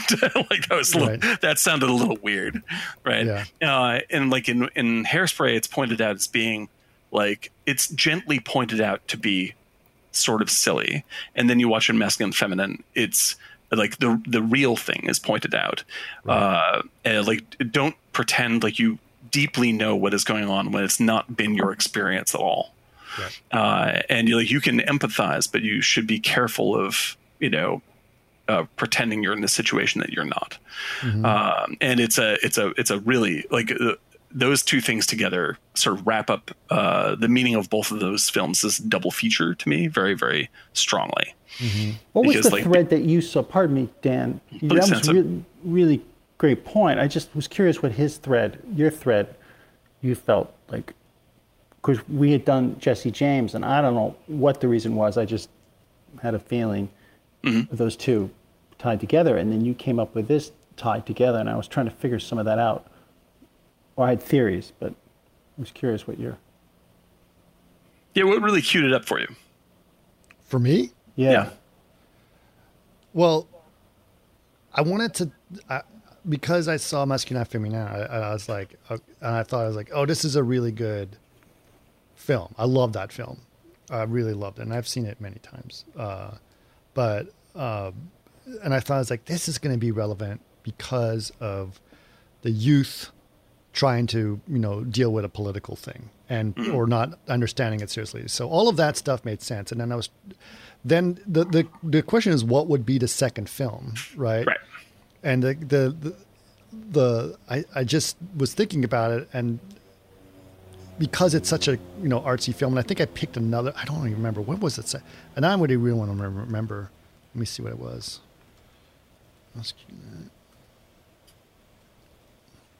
Watch it be Sharky's machine, Dan. You're No, like, Sharky's wait a minute, I Machine, just uh, thought of that's it. it. Gator. That's the one. Uh, no, it was. Burt Reynolds. I can watch Burt Reynolds all Burt. damn day long. chew gum. We should do a podcast on Burt and just chew gum the whole time. I go. Yeah. Oh right, I wanted to do Masculin Féminin and then Saturday Night Fever. yeah. Oh yeah, yeah. Uh, I love the Saturday re- Night Fever. That's and, good and and because Saturday Night Fever has a there's a lot of similarities between those characters, Mm-hmm. those two characters. But then Saturday Night Fever has a completely different vibe. But that's also a very serious film. And then as I was thinking, is like I, I think it needs to be something that's that juxtaposes it. But both and so came suddenly from Hairspray short came to stories. mind. What was that? Both came from short stories. Yeah. Uh, I did but- not know that. I did not know Yeah, that. Saturday Night Fever was an article in New York Magazine. Oh, that's Yeah. great. That's great, man. That movie's under, under underrated. I love that. I Oh, love it's that. one of my Very, very good favorites. film. It's one of my favorites. Two. Uh, two. Oh, Staying Alive, of course, is I amazing. know, Give me no, two. amazing No, its own but give way. me two slices. Give me two. oh, two slices. Oh my god, The- I, I I could watch that opening scene for over and over and over. I used to get Co- my, holding two slices of pizzas and carrying a can of paint and checking girls' butts as he's walking. I used to go and get my like, oh pizza my at Joe Jr.'s with uh, the character from Spider-Man used to work at that the pizza place. It's Sixth and Bleecker, and I lived Yeah. on Bleecker. And I remember I went because I always get a cold piece, slices of pizza, put them together and eat it while going down the street. My buddy Duncan's like, "Jesus, you're Travolta."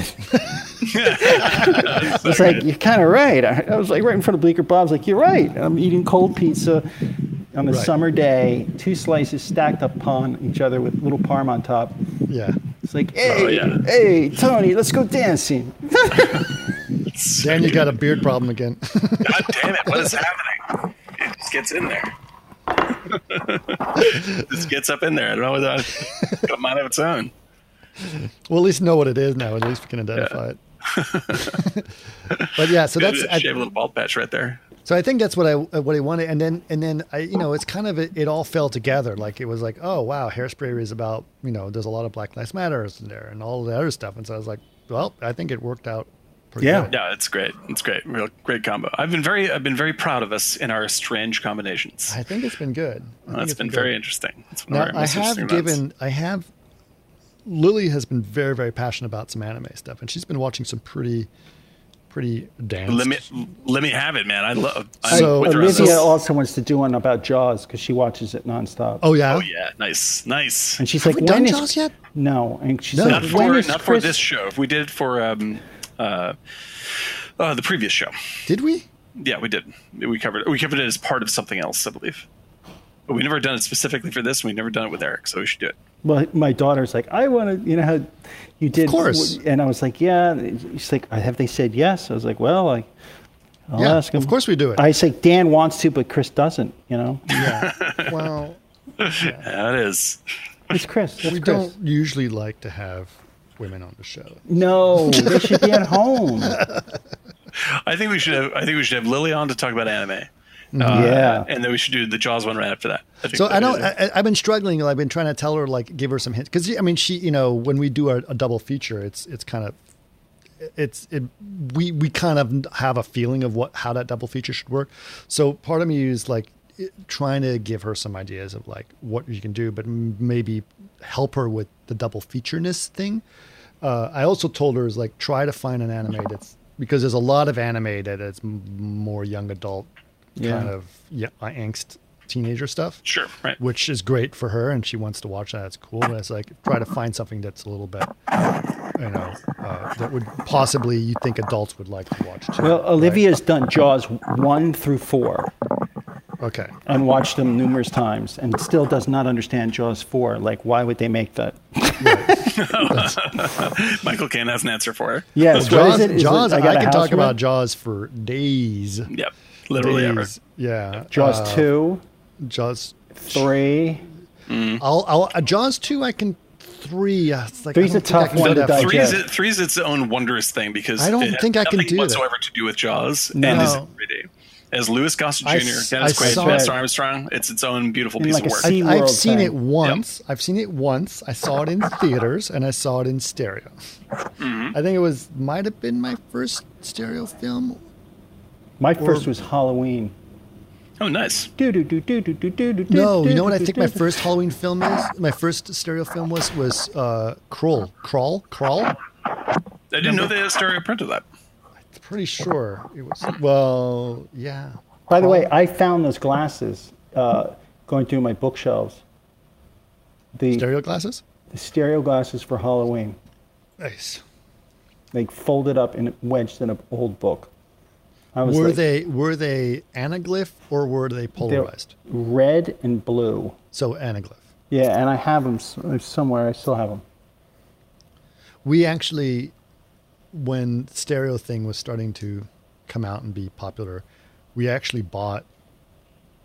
This is not come out and be popular. When it was starting to come out again, the, the new resurgence of it, we bought two camcorders, identical camcorders, mm-hmm. and uh, we had a rig that we made. So like Offset try- it. What is it like? to, Point uh, six yeah. two. Well, whatever, whatever Yeah. we could to do, and then we had a whole syncing system with a clapper to work. That's so cool. And then we, uh, because we would like click. At first, I tried it like because they were identical camcorders and they had a remote, and since I could just click the remote and it would both start at the same time because the remote would fire the same signal and they would both start, but it wasn't quite synced, so we did a clapper thing, but. But then we, we basically could do an anaglyph thing. So we had Ken and I we went on a vacation in, in, in Hawaii and we have some shots of That's Hawaii cool. that we shot in stereo. it's kind of funky. That's really cool. Yeah. You st- is it still? Did it hold up? I don't know. I haven't seen it in years, but I remember we did it. Yeah. Yeah, I don't know where it is. It's somewhere on our server, I think, hopefully. that's cool. That's cool. Uh, I don't know. I don't I don't always feel see value in stereo that much anymore. I know some people really love it. Dan, you No. still like it, right? Dan? Dan? Uh oh. Did we lose Dan? Da- Are you? Can you hear me now? Are you yeah. hearing that? Okay, there we go. What happened? Don't know. I clicked on something. okay. It's unclicked. It's unclicked. yeah, Uh, I'm. Um. Uh, yeah, I'm still a stereo fan. I love. Uh, I love. I like. I. I dearly wish for the day when stereo no longer requires headgear. Whenever they come up with a solution to that, where you can just go to the movies and it is in 3D with no extra glasses or whatnot, then that will be when people like it. But I still love it right now. I, I can't do it because of my eyes. Oh yeah, it's like yeah, I have- it- like I I understand why people. I understand why it's it's a, like it's in a double bind. 3D is in a double bind because uh, because you have to wear this annoying headgear. Like what you're going to see better be worth it to wear the headgear, and if it if it's too 3D and too in your face, then people are just like it was just too in your face. And if it's not 3D enough, then you're like, why do I wear the headgear? so it's like it gets stuck both ways. Yeah. Uh, and because uh, I remember when we did Tron, it was like you know, we were very subtle with the stereo so that it Yeah. wouldn't be so you could still enjoy. And it wasn't like bah, right? Right. And then they're like, Everyone the complains about it. stereo was terrible because you didn't see anything in stereo. It's like, well, we pushed Yeah, it exactly. back in the screen. It was more Yeah. realistic. you Yeah, know? exactly. And the thing is, I mean, that's like it's like the uh, it's like the Woody Allen gag with uh, when he says, uh, you know, the the women at the Catskill Mountain Resort, you know, just like the food here is terrible in such small portions. Yeah, exactly. you know, like that's what people feel about that, and, I, exactly and I get it. Yeah. But it's like I I think that once you're by the once it's entirely passive and it doesn't require anything from you, and it's just like looking into a window, Right. then people will see the value of it. Right. Yeah, and it was the the there was uh, the thing. Like for example, I've watched one one of the Star Wars films. Oh, the the the the the the, the, the, the new trilogy or whatever. Uh, what the Millennium Falcon uh, chase in the desert thing Oh yeah, right. sequence.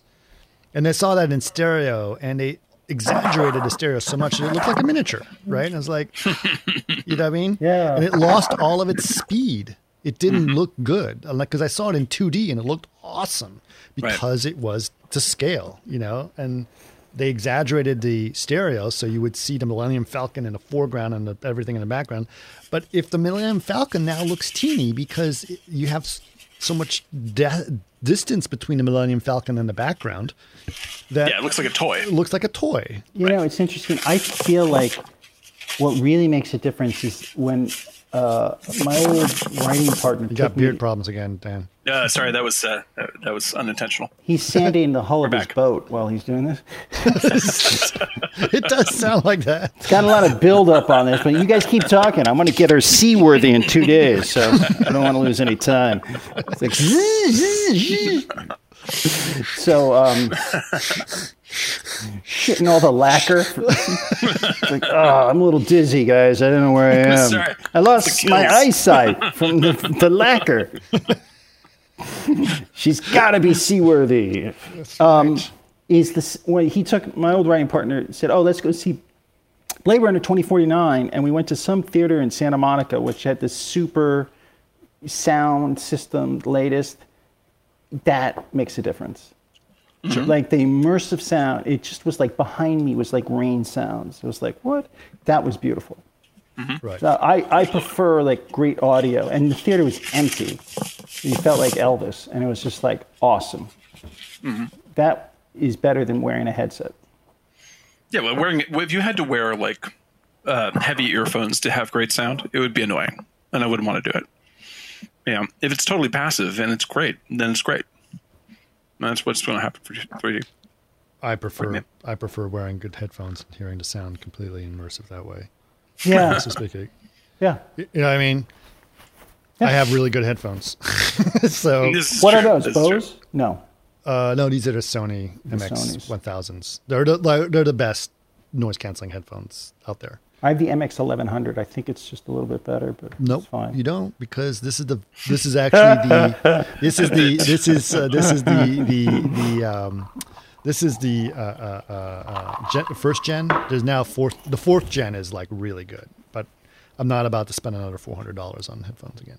so, That's a lot of money. So but you know what? I, I got it from when I was traveling a lot because on the Yeah, plane need it was it, like yeah. amazing. Yeah, And didn't you say you touch and it turns off? yeah. You touch this, and then it actually pipes in the outside sound, and then you let go. So I I, I call it the "Can I get another gin and tonic?" feature. and if you put both, it's a scratchy beard sound. Well, it also has another thing. So there's these different modes you can click on here. So there's one where it'll cancel out the noise, but it'll still keep voice, like so you can still hear voice. So if you're at an airport, it'll cancel out all the rumbling. But if there's an announcement of your flight, you could, that'll that'll come through. Hmm. So yeah, it's kind of crazy what it can do. It's beautiful. But the the new versions have like the noise canceling that is sensitive to the air pressure as well, so that when you're on an airplane, it'll change the air pressure of the of the of the noise canceling. That's crazy. It's like so it's it's kind of ridiculous, but yeah, they're very comfortable and I can wear them for days. Sony. And uh, yeah, uh, but I don't know. Yeah, immersive sound is is is different. Yeah. yeah. But you can actually get, you can actually get full surround sound from headphones just by imitating essentially uh, what is what's it, what's the word? this is what we were when we had uh, the Bad Boy Bubby uh, episode. We talked about this. Yes, the, the the what's the weird? I forgot the, those microphones are. the called. stereoscopic sound, whatever it was. Yeah, Yeah. the because like the the because you only have two ears, you should be able to have a full sonic experience that doesn't Right. sound like it's simply coming from two directions. Right, and it's because of the shape of your ears. Yes. Right. right, There right. is a new set of headphones, which is basically um, they're practice headphones for guitarists. So you Right. put the they look like your headphones right there, Chris. Yep. But they have a, a jack, you know, to go into your guitar with a, a connector, Mm-hmm. And you just put it into your guitar and you play. But So the the headphones are the amp. Yes, but you hit a button, then it saves your location. So then you can turn around and you are your back is facing the amp, which has Oh. a different sound. And then you can go behind the amp, which is more air thrust out of the back. Right. Totally different sound. So it sounds like you're in a room. So if you go to the corner left of the room, it now remembers where the amp was placed, where you said sit here, and Wow. you can go, go completely around it. Yeah. This this is my question. the It's like a VR. It's like a VR headset. VR sound. Yeah, Yeah, exactly. it. It's called Yeah, like, uh, it's so cool. It's Yeah, because cheap I, I was too. thinking, I, I was always wondering, like, if you could, if you can have this, why not just have, you know, like walk up to, uh, you know, the edge while he's playing a solo, and you hear that much more clearly, and it's in 3D physical space. That'd be really fascinating. Yeah, that's what it know? does, and it's so simple in their thought, but it's it's genius, dude. It really is uh, quite incredible. So Yeah, interesting. I'll send it to you right now. I see. I, I'm s- I'm looking at. it. I'm looked it up. Um, I'm wondering if you could utilize some of this in different ways, like Both. adapt it, not Boss just for makes guitars, great um, for yeah, different yeah, virtual production stuff. You can Without a doubt. see because if you go there, Bosses makes they make all the great pedals. Right. and amplifiers, and they also make guitar synths. These guys, wireless systems, uh, their stuff is pretty damn cool. So you should Right. look into that, Chris. Yeah. See, they have wireless systems there too. If you go to the Yeah. wireless section for Boss, yeah. really cool. So check that out. Hyper realistic 3D environments. Waza wireless guitar amp. Yeah, that's really nifty. That is interesting. Huh. So you literally set your your, and uh, you're. It, I'll be honest. When you are playing, and if I'm playing in a real tube amp, and I'm behind it, the sound is completely a different. Of course it is. Yeah, and then if I'm in front of it or my back's to it, it's like a totally different feel, and Right. uh, the way So it pushes it's air. not just tracking your rotation of your head; it's also tracking your walking around, right? That's right. So you can say, I could be five feet ahead, but it knows that my back is to the amp. And then I can play and turn, and it's I'm facing the amp, and the sound is different. right. So it's pretty cool. So yeah, that's a great, uh, and it makes a difference. You totally feel you're in a space with that, Yeah. and it's all here in your head. Yeah, and then you Yeah, that's then awesome. you don't bother your you know spouse or your roommate or whatever. That's the one That's right. side, and and the um, the other thing is is like on one of my older amps, I have a thing called a Power Brake, which I spent four hundred dollars on, and it basically you plug out of the tubes into this, and then out to the amp uh, to the speaker, my Celestions, but it runs it super hot. So it takes it all the way. You turn everything up to 10, but it only comes out at like one, but at the, the grit and the feel of 10. Do you know what I hmm. mean? So it, it, it's an impedance. So it basically runs everything hot, but then takes it down to a small amount, but it still feels, Right. sounds like a, a gritty high guitar, which you would kill all Right. your neighbors. But that Waza does the same thing, but it's all in the software. Right. So there's nuance is what is what I guess I'm saying that is now part of that, and that'd be interesting. You know, everything is going to start picking up that sound nuance, which makes such a difference in knowing that you're there and you feel it. And like I was saying with Blade Runner, hearing the rain behind me, Oh yeah, and the sound design in that movie in particular is really outlandishly good. That's right. Yeah. But when you you can have a flat screen, but when you hear the rain behind you, Oh yeah, totally. you're immersed.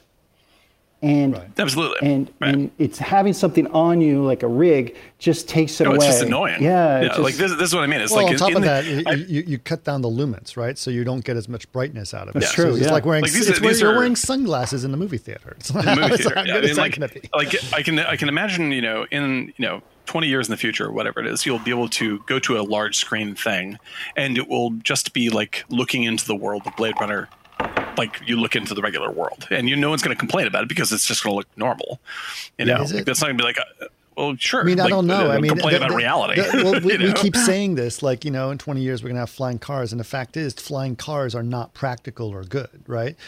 Well, certainly, like there's that question as to whether or not it will be like I don't think it's going to be like necessarily theatrical, but like the fact is, like people don't mind wearing headgear when it's VR because that's the full experience. Do right? they? Do, I think people do mind wearing headgear. Well, right, but I mean, like it, it, it, it's satisfying enough that they'll put up with the headgear. Right? No, not Right. necessarily. There's a lot of people who refuse to put on the headgear. Right. It's there's only the people who really want to be in VR. That's like you know I don't care what it does to my hair. I don't care about getting the ring around my nose. I don't care about right. this or that. So, like uh, the the optimal thing though is to try to get to the point where like there is no there's almost no headgear noticeable. Sure. Right. Right. And so when that is true, like uh, the- what I'm going to want to do, and I, I'm sure I've said this before, it's like I'm going to go want to go to 42nd Street in New York in 1973 and go see a movie.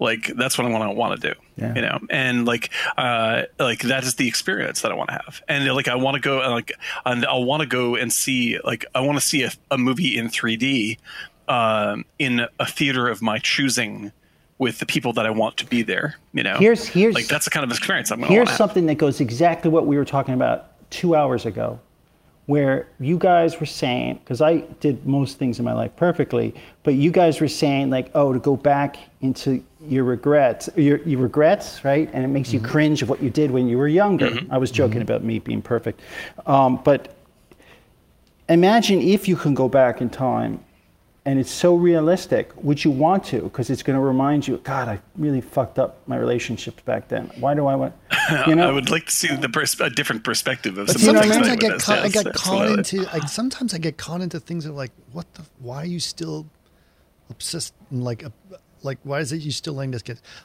I'll give you an example. There was a long, thirty years ago, I was house sitting for someone, and they asked me to start the dryer for them, and I completely forgot, and it went the whole weekend, and the dryer like had like the washing machine had uh, like clothes in it, and I just forgot. And I did everything Right. else, but I forgot about the dryer. And then after I finished the house sitting, I was like, "Oh shit, I forgot about the dryer." I still obsess about that. Thirty years later, Yeah, and it has nothing to do with reality No. anymore at all whatsoever. No. exactly. I'm still like, "Oh Yeah. shit, I never forgot the dryer." Yeah, I'm such an irresponsible person Such a- 30 years ago. Ah. I'm really letting them down right now, 30 years ago. What's wrong with I me? know. Yeah, Yeah, no, everyone's got it. Everyone's got that problem for sure. I, I, I mean, I think that like the there's certain things that I would like to just experience that I think are no like say for instance I would love to be able to go to 42nd Street in 1973 and not be killed like it'd be like I would want a modified version of that experience. Uh, but like that's I don't think of that as nostalgia. I just like the vibe. Like I like the what that represents. but I think there's a know? lot. Of, there's a lot of people who are like, "I loved my youth." Right? Right. There's a lot And of people who had who that. had very good high school experiences who were popular or whatever. Right? That that were it's not clearly not the three of us in high school. We're not those What? people. But I- I- but but I had a lovely high school experience, but I'm glad that I, I'm not that anymore. right so so there's there's some people like yeah high school was great this was happening Best time of my time life." of my life and those people are stuck there Yeah, You know what it's, I mean? it's a drag. It's so sad. yeah Yeah, I, I'm a uh, you know as like I I, I, think I, that hate to say it there's a quote from friends do you remember oh I love Friends. Go for it. And I, I'm not a big Friends fan anymore, but there was a thing where Monica was like this, this the popular kid in school, and she was gonna it's like, oh my god, he asked me out. He's like, he was the most popular kid in high school, and then she went out on a date with him, and it, and she goes, remember how I always wanted to go out with with the with that guy in high school? He goes, well, I just did. meaning he never grew up. He was still the same. He was still like Same dude. stuck in that time. And he's like, I'd moved on. And apparently he hadn't because that was the best time for him and he had no reason to get out of it. Right. So, Wow. Yeah, nostalgia is poison. That's all there is to it. Yeah. There's nothing else. There's there is right now, and that's that. That's about it. Right. like, like But- I, it's like we were saying. But Like at the same know, time, love- it's a, it- at the same time, there's an important part to learn from history, right? Like from these two films, what I learned is like, oh Mm-hmm. my gosh, baby boomers when they were 20 were just like millennials the today. same, exactly the same. right? The same. And so it has nothing to do with baby boomers being better than other than, than millennials. Millennials are are they're- it's not that they were born now or they're privileged now. It's like baby boomers were just as bad, just as bad. and I had like you know, I'm a Gen Xer, and I have the same. I, I felt the same way when I was that age. Right. And like that's the age. You know, I think that there's different think different issues we were struggling with. Yeah, sure. There's there's different stressors and different technologies and different ways of expressing this, but the emotions are identical. Right. you know like and they're they're going to be applied to bigger or smaller things Right. like you know for like for me in my 20s like there wasn't like there was you know the what the iraq war you know but it was it was this it was a minor thing in our lives you know it was a sort of like a sideshow Right. it wasn't a minor thing for anyone who was there obviously uh There's this like, the- moment right now that's going to be. but this yeah like This this, moment right now is politically intense on every possible level Mm-hmm. right it's bigger than anything we've seen for you know 50 or 60 years and uh, that's why watching Masculin Féminin you go oh shit this is one of those moments and uh, and i'm glad that Masculin and Féminin is both uh, both critical and celebratory of people's experience and choices in those moments Right. because that's really unique. Normally, people try to make themselves look really good and like uh, have a heroic stance on these things and make themselves into the good the good guys. And Masculin and Féminin doesn't do that, but it doesn't do that at the, at the expense of what they're talking about Yeah. right. like the like what the like the values and the ideals that they're talking about are still valid. Their feelings about them are still valid. But they're 20 these guys are 20 of course they're fucking stabbing around. They don't know what they're doing. You know and cut them cut them some slack in that regard and know Remember that the they movie believe in something that you know to be true. Yeah So right. good. Yeah. no i love that. Yeah that's uh, What was what was the ultimate Gen X thing that was kind of like uh it went over the top? Um, with it was with um, Yeah, I What's know name? something blues or no no no no Port- no um, no. No no no. Um, Portland. Uh, no it was oh no you're oh you oh, I know what you're thinking the one in Seattle that yeah, one. oh yeah uh, reality bites. Yeah. reality but that's not in Seattle. That's in Houston. Is that in houston? Yeah. oh yeah it makes sense. Yeah it's in houston. Okay. Reality bites. I haven't seen that in a long the- time. Reality bites and then there was another one with no, Reality um, Bites was Seattle because Pearl Jam. no was no it. no it wasn't. Uh, there's uh, in suburbia. No. Suburbia uh, uh, and uh, there's another one yeah Gen X Seattle movie. What was it? 25 movies to define genera- Generation X. oh hit me Uh, Reality Bites from 1994. Before Right. Sunrise, 1995. Without a doubt, yeah. High yeah. Fidelity from 2000. Yeah, I love that movie. Empire Record from 1995. Breakfast Breakfast Club. What? Heather's. Uh, Heathers. Uh, Heathers Say for sure. Anything. Singles. That's what we're thinking of. Singles, yes, Yes. singles. Singles, 1992. Yep. Cameron Crowe movie. Yeah. And Yep. Dazed and Confused, which is also Yep. fabulous, 93. Yep. Clerks, 94. Fight Club, 99. St. Elmo's Fire, Do the Right Thing. Slacker from 1990. Encino Man. Wow. Oh, Grosse Pointe Blank. That's I love Gross that. Point Blank. Hack- Oh, that's a good one. Hackers, 95. that's a terrible movie. It's amazing. 96. Trainspotting, Mhm. 96. Definitely Trainspotting. Wayne's World. That's interesting. Boyz n the Hood, 91. Mhm. That's a really good one. Pulp Fiction's got to be on there. Virtually every Tarantino movie. Uh, Ferris Bueller's Day Off, Big Daddy. That's weird. Oh yeah. That's interesting. Well, a lot of people identify with Sandler. Yeah, this is Sandler. Pump Up the Volume, 1990. Oh, great film. Yeah. Yeah, that's great. Being one. John yeah. Malkovich, 99. That's interesting. This is an interesting list Yeah. Yeah. Yeah, it's true. from There's a there site lot of good called ones on there. Distractify. Yeah, there you go. Makes sense. yep. Uh, yeah. Yeah, my uh, Singles, uh, that's my, the one it was. But Reality Yeah. Bites was, yeah, that was in Houston. I remember because it was all filmed in Houston. I remember it all, they, they did a screening at Rice University for it specifically because of that. So Yeah, I haven't seen either of those in a long time. I'm I don't know if they would hold up I very don't well. think I don't think uh, Reality Bites is going to hold up at all.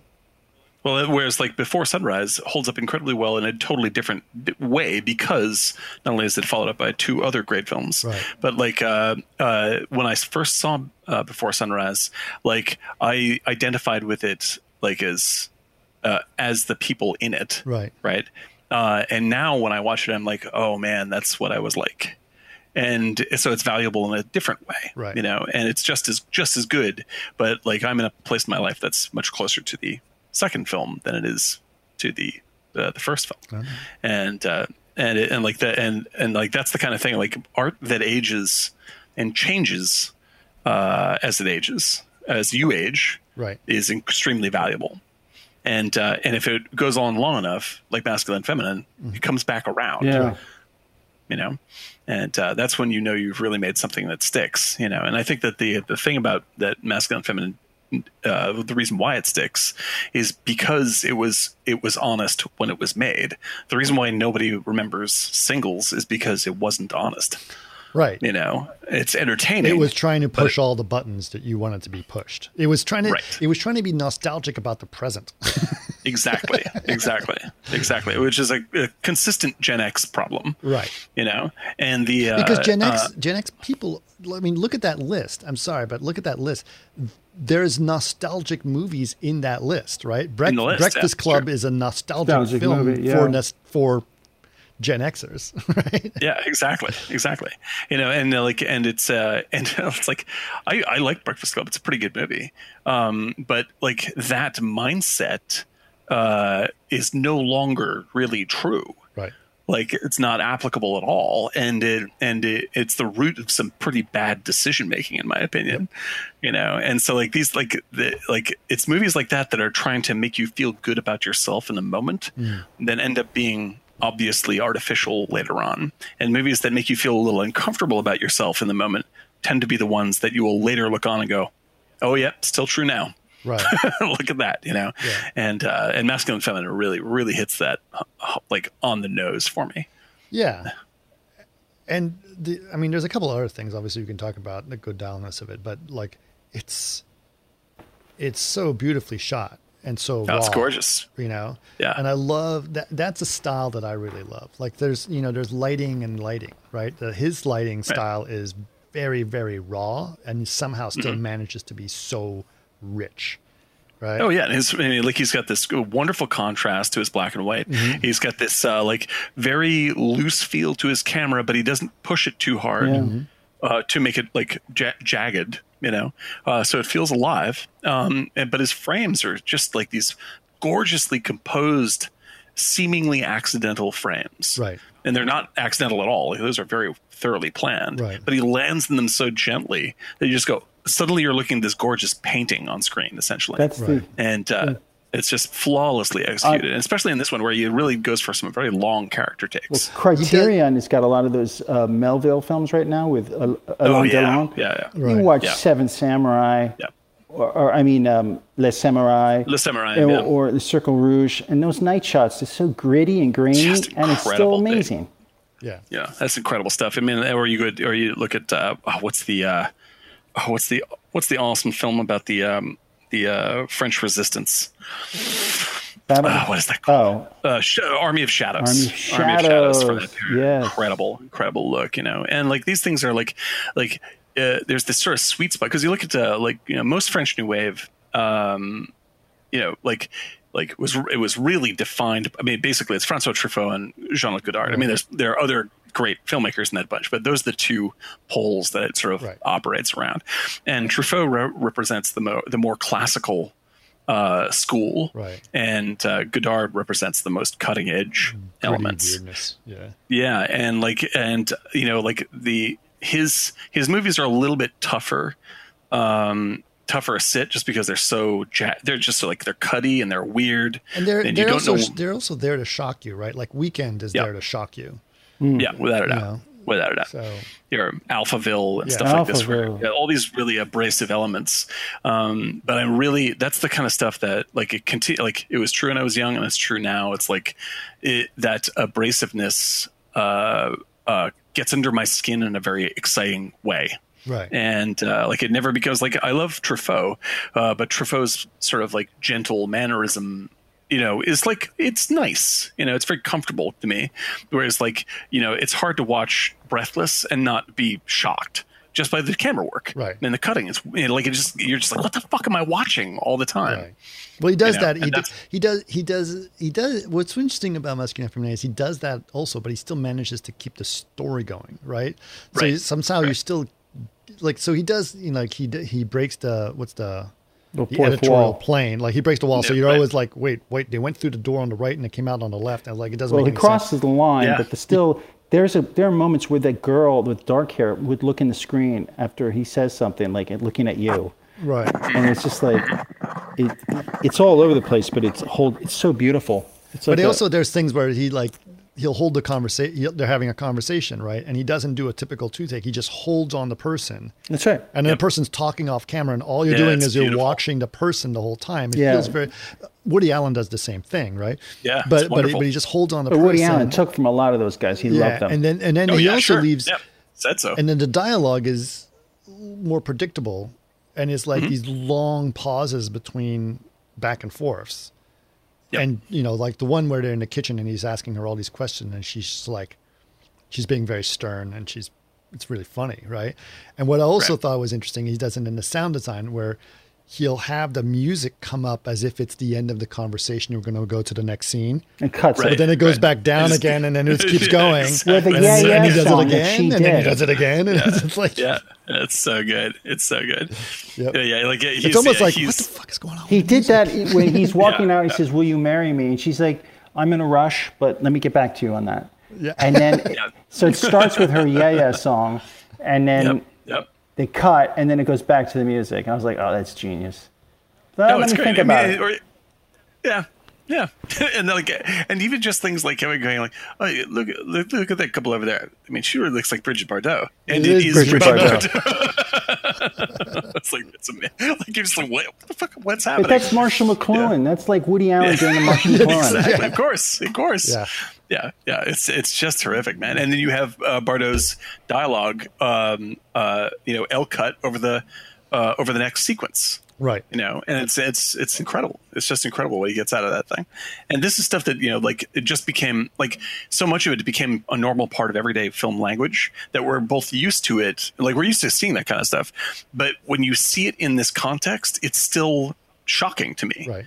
You're like you don't expect to see it's like going back in time and seeing you know cavemen had laptops you're like whoa you could you could do that back then that's insane Right. Right. Right. you know and uh, and the, nat- the the incredible naturalism of the performances, the, the frankness with which they talk about sex and all this stuff, where like you just don't imagine it seeing seeing it in this in this And moment. that was also the beginning of the sexual revolution a lot of ways, right? Yeah. Because of contraception and all that other stuff. Right. And I also thought it was hilarious, like they con- and they did a lot with that character as he kept trying to flick the cigarette in his mouth, right? He kept Oh, trying and to, he do- just kept, kept fucking it up. kept missing it. so good, Nope. so good. Yeah. And he's was like, yeah, Yeah. Yeah, I, I really it was a great. I hadn't seen it in a long time. That was a really fantastic rewatch. I, Yeah. That was a. That's I'm gonna rewatch a bunch of Godard off of that. I was like, it's uh, I need a little more Godard in my life. I life. also thought for it was hilarious, like when they're sitting there and the, they're meeting at the cafe and they're have, trying to have a very serious adult political conversation, right. right? and, and then they go, "Go check out her boobs," you know? Yeah, get- and get- Yeah, oh my. God, so good. But that is So good. exactly like the movie with McLovin. Remember, where the, Yes, he goes yeah. inside and they're like, "Oh, she got a breast reduction," and then the breast, "Oh, I got to go see it," and they go run and do it. It's just sophomore. Yeah. yeah. Well, the thing is, what's, what's really great, and what they don't, what people don't generally tend to do now, is that if that were done today, if that were like a Seth Rogen movie today, like it would be, it would really point out uh, their lasciviousness Right. and the silliness of what they're doing. But Godard doesn't do that. No. Like he just got like it, he's just like, no, this is the way that actual young men act. Like it's but he also makes it really funny. yeah, it's it's still very It's funny, very funny, without a doubt. And he also does But the he- same he- thing when he's like, when she's trying to pretend, "I'll go get the car." You know, she's trying to pretend like she has oh, a Oh, yeah. chauffeur, and he's like, "What? What the fuck? You mean go get What, the what are you talking about? Yeah. and, then, and then he's like, okay. And so he calls the minister of, uh, of war and says, where the hell is our Oh, yeah. car? And then he, the Yeah, car it's so suddenly appears out of nowhere. He goes, I didn't know Which if it was, like- I didn't know if it was going to work because we did the same thing to the minister of interior last week. so good, dude. I mean, which is, which is a great way of like. I mean, it's a it's a silly gag, but at the same time, when they drive away, you're like, this is the next wave of politicians. And in actuality, Right, right. you know, like like this is like they, they these young people become the next Yep. Mm-hmm. you know leaders of France, and you're seeing it happen. You know, and it's like that, like, and he does it in these deft little clever gags Yep. that you don't think about it. There's a, Roger Ebert said in his review of this I read beforehand, like he he only gives it like three stars, uh, but like it was a 66 review, and he goes, you know, the thing about uh, Jean Luc Godard's movie is movies is that they always seem much better the next day. it was like yes, That's a good like when you're watching it, you're going you're going like. What is happening? Right. You And have to only, like, digest it a little bit. You have to think about it for a night, and then the next day you're still thinking about the thing. Uh-huh. Yeah, it's really something, man. Really, really great. But yeah, uh, thank you for that uh, combo, dude. That was a really uh, that was a That was hot a good choice. I loved it. yeah. Yeah, And plus, uh, absolutely. you know, I think we need a little bit of romance. A little bit of A love. little romance. Little romance. I like that. funky, funky youth romance, which is weird. No, without a it's a weird way to, to give you some funky youth romance because it's uh, very tongue in cheek in some ways. Both of these Yeah, are very very tongue in cheek true. about that. Yep. Yeah, and doubt. it's funny because Without a like it, you know, Godard's film is is is is a very serious film with weird humor built into it, and then the other, you know, uh, Hairspray is a very funny film with weird seriousness, seriousness built, built into it. Exactly. And they're both yeah. That's a perfect, perfect swap. perfect swap. nice work. Yeah, well. Nice work. So uh, okay, so let's start thinking about we should do the other one. Obviously, I think Jaws is something that Olivia wants to do. Now, does does would Olivia want to pair it? With Jaws, like Jaws 4, like the good and the bad, the ugly. What went wrong? I don't know if I can Jaws watch four. three and No, four. Man, that's going to be tough for me. Well, Four- I'll ask her. We'll figure it hard out. we'll figure it out. It's I'll do Jaws one and two, or we can do Jaws paired with something else. Like if she wants to talk yeah, about we'll something. figure something out. Yeah. Yeah, Like I would be, I would definitely be interested in uh, in Olivia and uh, Lily's Yeah. idea of things that we have not seen that they would like to show us. That would be that would be interesting to me. Yeah. Like like oh like what is an what's an anime that uh, that Lily, Lily would like to expose us to? Right. That uh, she And then thinks get that all we the would kids really on. dig. It would be awesome. Yeah, I would really dig her, that. That'd her be anime. She's gonna it. She, it could be pretty gritty. Her stuff. I'm into it. So- I love it. Um, But we'll have to think about the logistics because I know, like, I, I can use my because I, I record everything through this mixer, so I can hook up another mic so Lily and I can be on. That's not going to be an issue, but you'll have to think about it on your end. Yeah, we could just put one mic and she talks or I talks and Or, or And- you, you, you can, yeah. Well, we'll figure it out somehow. Yeah, there's a way. There's a there's a will. There's a Well, way. think about a way that you can record the two of you guys over there. I'll talk to my tech team. Okay. They're they're away for the Labor Day people on it. weekend, but Yeah. no, that'd be awesome. I would definitely love to I'd love to jam over that stuff. That'd be great. What are you guys going to be doing Um, this weekend, by the way, besides staying indoors? That's what probably I'll. Lots of that. Yeah. Uh, it's a million degrees out here, so yes to that. Yeah. You know? Yeah. Um, I'm uh, I'm completing um, my new short film, Really? uh, and uh, which is uh, which was almost done about a month ago, and then I showed it to some people, and they're like, "That is not done," and I was like, "Okay." so I reworked it, and I have, so uh, editing, I'm, basically. I'm I'm extending it and uh, adding more materials to it. Okay. Uh, but it is but it's looking good. It's looking good. So I'm working on that. And um, I Are I'm still working part time or? Uh, currently, no. Wow. Um, so yeah, I'm uh, I'm definitely looking for the new thing. I've, I'm spending like we're spending a lot of time, a lot of COVID time trying to figure out, um, the what uh, what the next step is, um, because the uh, the VFX industry is is certainly absent right now, and is going to change a- into something it's, else. It's like it, it's yes, it's definitely going to change into something else because it's either it's either it's either completely cold with these random very hot spots, yeah, right? Because the minute something has the ability or, or needs VFX, it needs a lot of it because they want to get it out All at right once. away. They need to get it out Right. right away, so it needs a lot of work. So. right. So like you know, like my my wife hasn't been working for five months, and suddenly now she's in overtime, almost double overtime. You know, Wow. Right. and so it's like because they're trying to get all this stuff out because they're like it's got to get Yep. out because they they, they want to monetize on it right away. You know, Right. Yep. Um, Yep. and so- yeah, the situation's very weird, man. And it- it's very weird. Not none of it is going or stuff in theaters is is not really a thing anymore. But I think like Yeah, Mulan just Mulan just came out on in On Disney. On Disney, Disney right? Plus. Yep. If you have Disney Plus, it's free. It's thirty bucks if you want to see it through any other media. okay that's like Yeah. three months of Disney Plus. yeah, right, exactly, right. But uh, but even then, I was I was talking about this with some friends. I was like, that's really because I think Disney was originally going to have you pay an extra thirty bucks on top of Yeah. having Disney Plus. Um, but it shows that uh, what they really are desperate for is subscribers. right, they want subscribers. So Yeah. Yeah.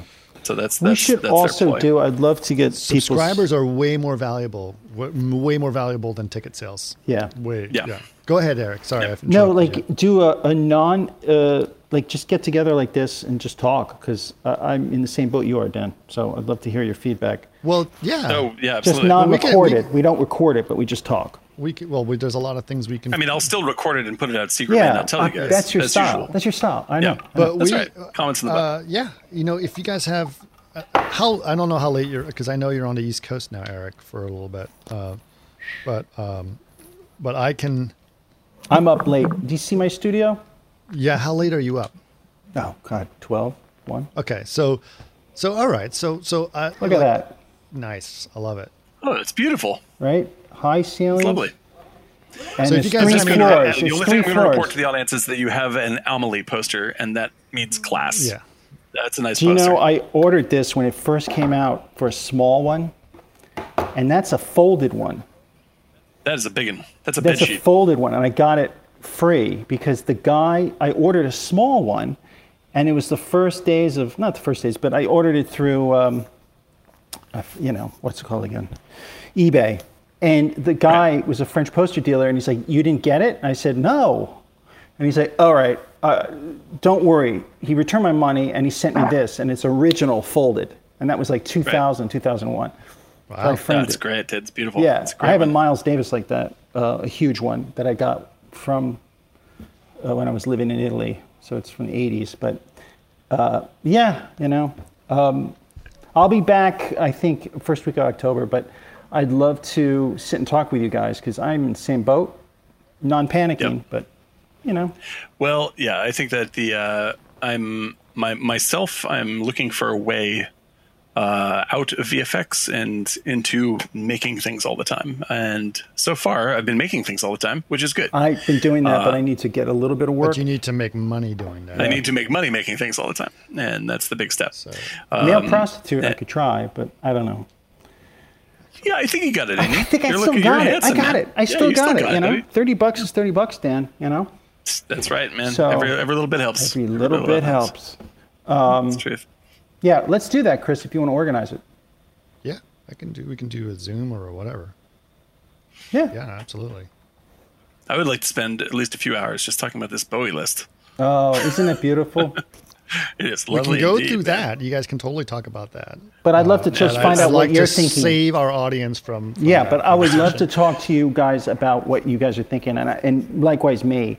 You know, it's not like I'm giving up the creative endeavors, but it's just you know, it's you got to just kind of think and move and You know what was interesting was on the, when we did a 24 hours of chaos thing, as I was on there for, I'd say at least 18 or 19 hours of that 24 hours, is that the same people were there were some people that were that stayed on the whole time as well, like constantly, and they're on the chat and and Twitch or or YouTube or whatever, and we're just having conversations about like it's it's like we were hanging out for 24 hours with these people, and it Yeah. was really kind Right. of fun, you know Yeah.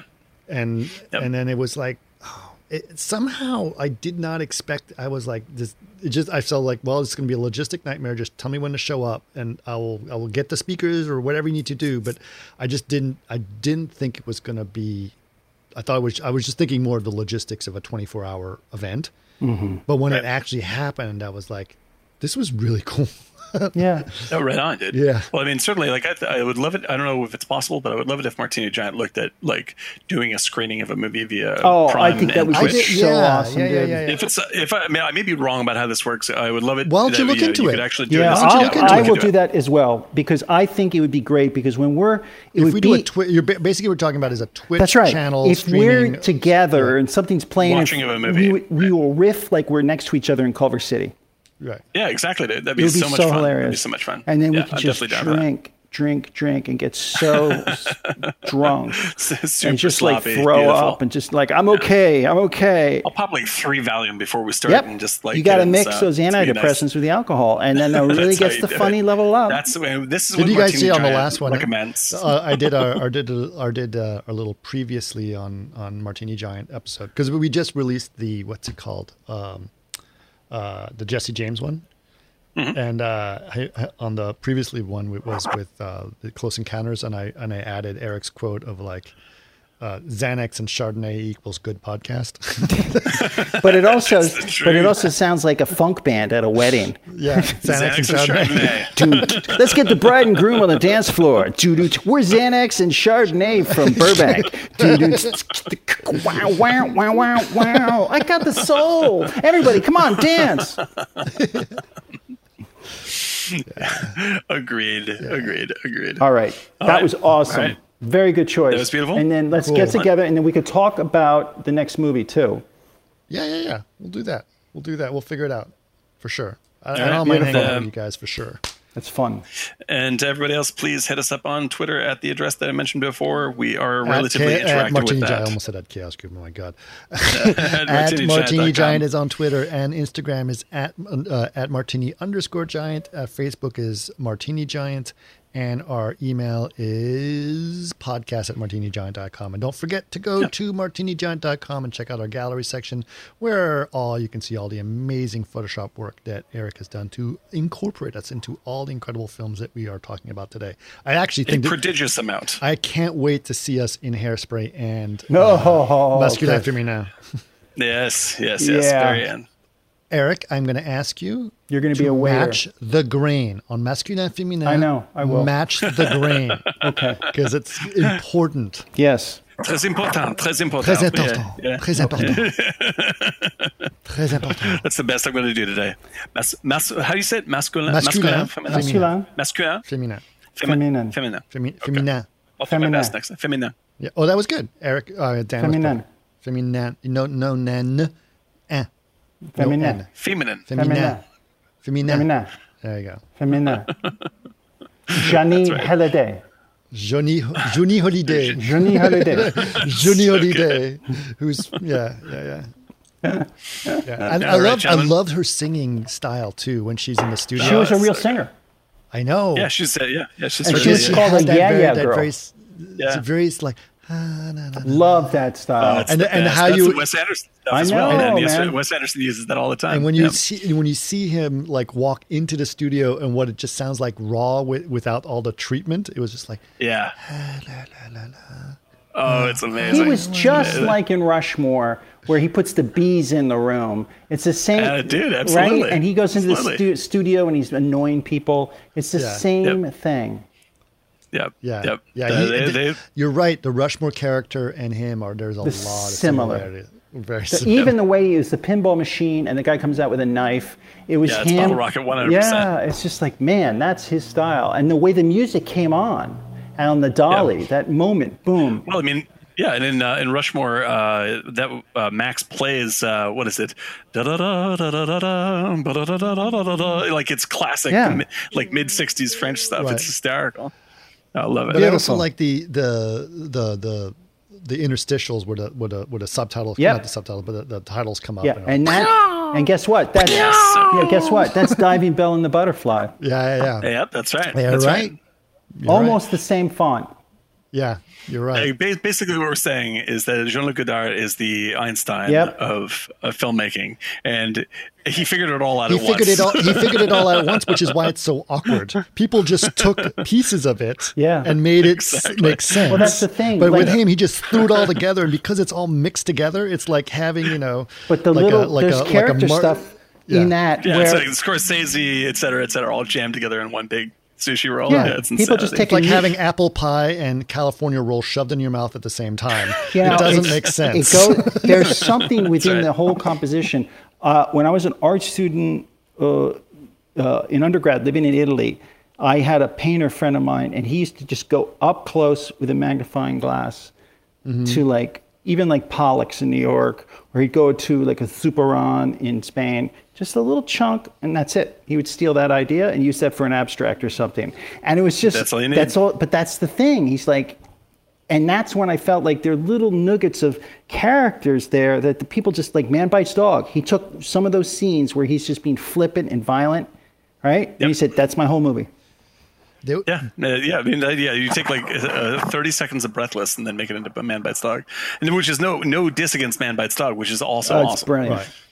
There was a there was an artist. Uh, speaking of Pollock and, and magnifying glass, there's a there's an artist here in Burbank who runs a local TV repair shop, um, and he had an exhibit at one of the local places here, and it- all of his art is just one big uh, uh, pun joke. It's all Yeah. about puns, and he had a he had a thing that was like Jackson Pollock paint by numbers, and it was literally like a giant Jackson Pollock thing. And then, you know, like the last, you know, eighth of it on one corner was just traces of lines with little numbers. So you'd like paint in the, the you'd paint in like a paint by numbers thing, but Yeah. you're painting in a Jackson Pollock by, by number one by.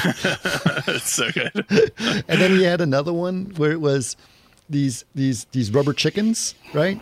Mm-hmm. And they were all like attached to like these giant springs everywhere, and so it was like a spring chicken. Spring chicken. and then he had he had another one where it was done as uh as uh like a like a table, like a little table, and then these elaborate slippers that were set up around the table, but only on one side. So it was like the Last Slipper instead of the Last Supper. Like it, it, there was, ju- it was just there was all it was just nonstop. It was basically just one thing after another. It was hilarious. But I remember the, the Jackson Pollock paint by numbers was really funny, really funny. I used to. Yeah, see now I, I feel so much better about um, my uh, Zardoz movies that I've been making. So, uh, like dumb dumb jokes, I'm all for them. I used to it, like it's total indie film moment. I used to when I worked in Soho at art galleries in the 80s and early 90s. I have somebody I still know, but he used to work for Pollock's wife, and um, he uh, Lee Krasner, and uh, That, yeah, that must have been fun. and he had oh, I found it. I a found the whole bunch painting. of he had a whole bunch of black T-shirts that were Jacksons, and so sometimes he would show up to gallery and be like, "Is that Jackson's shirt?" And he's like, "Y- Is that Jackson's sweat stain? No, it was like his black T-shirts with a little bit of paint Right. on them, and he'd wear it with a sport right, coat, right. and then he'd be like, "Wink," I'd be like, "Ah." I, I posted. I posted. It's on. It's on. Pinterest, I see it, yeah. The Jackson Pollock paint by numbers. It's really I'll check it out. All right, guys. That's great. Look at that. it's really stupid, but it's really hilarious. All That's right. really good. This I love. All right, gentlemen. Thank you. Be safe. a Hold on. So we're gonna have to do our t- our, our, our, our, our, our sign out, and then you guys are gonna have to stick around for at least ten more seconds so that make You sure got our it. buffer's done. All right, are you ready? Sounds good. Drink. Talk. Drink.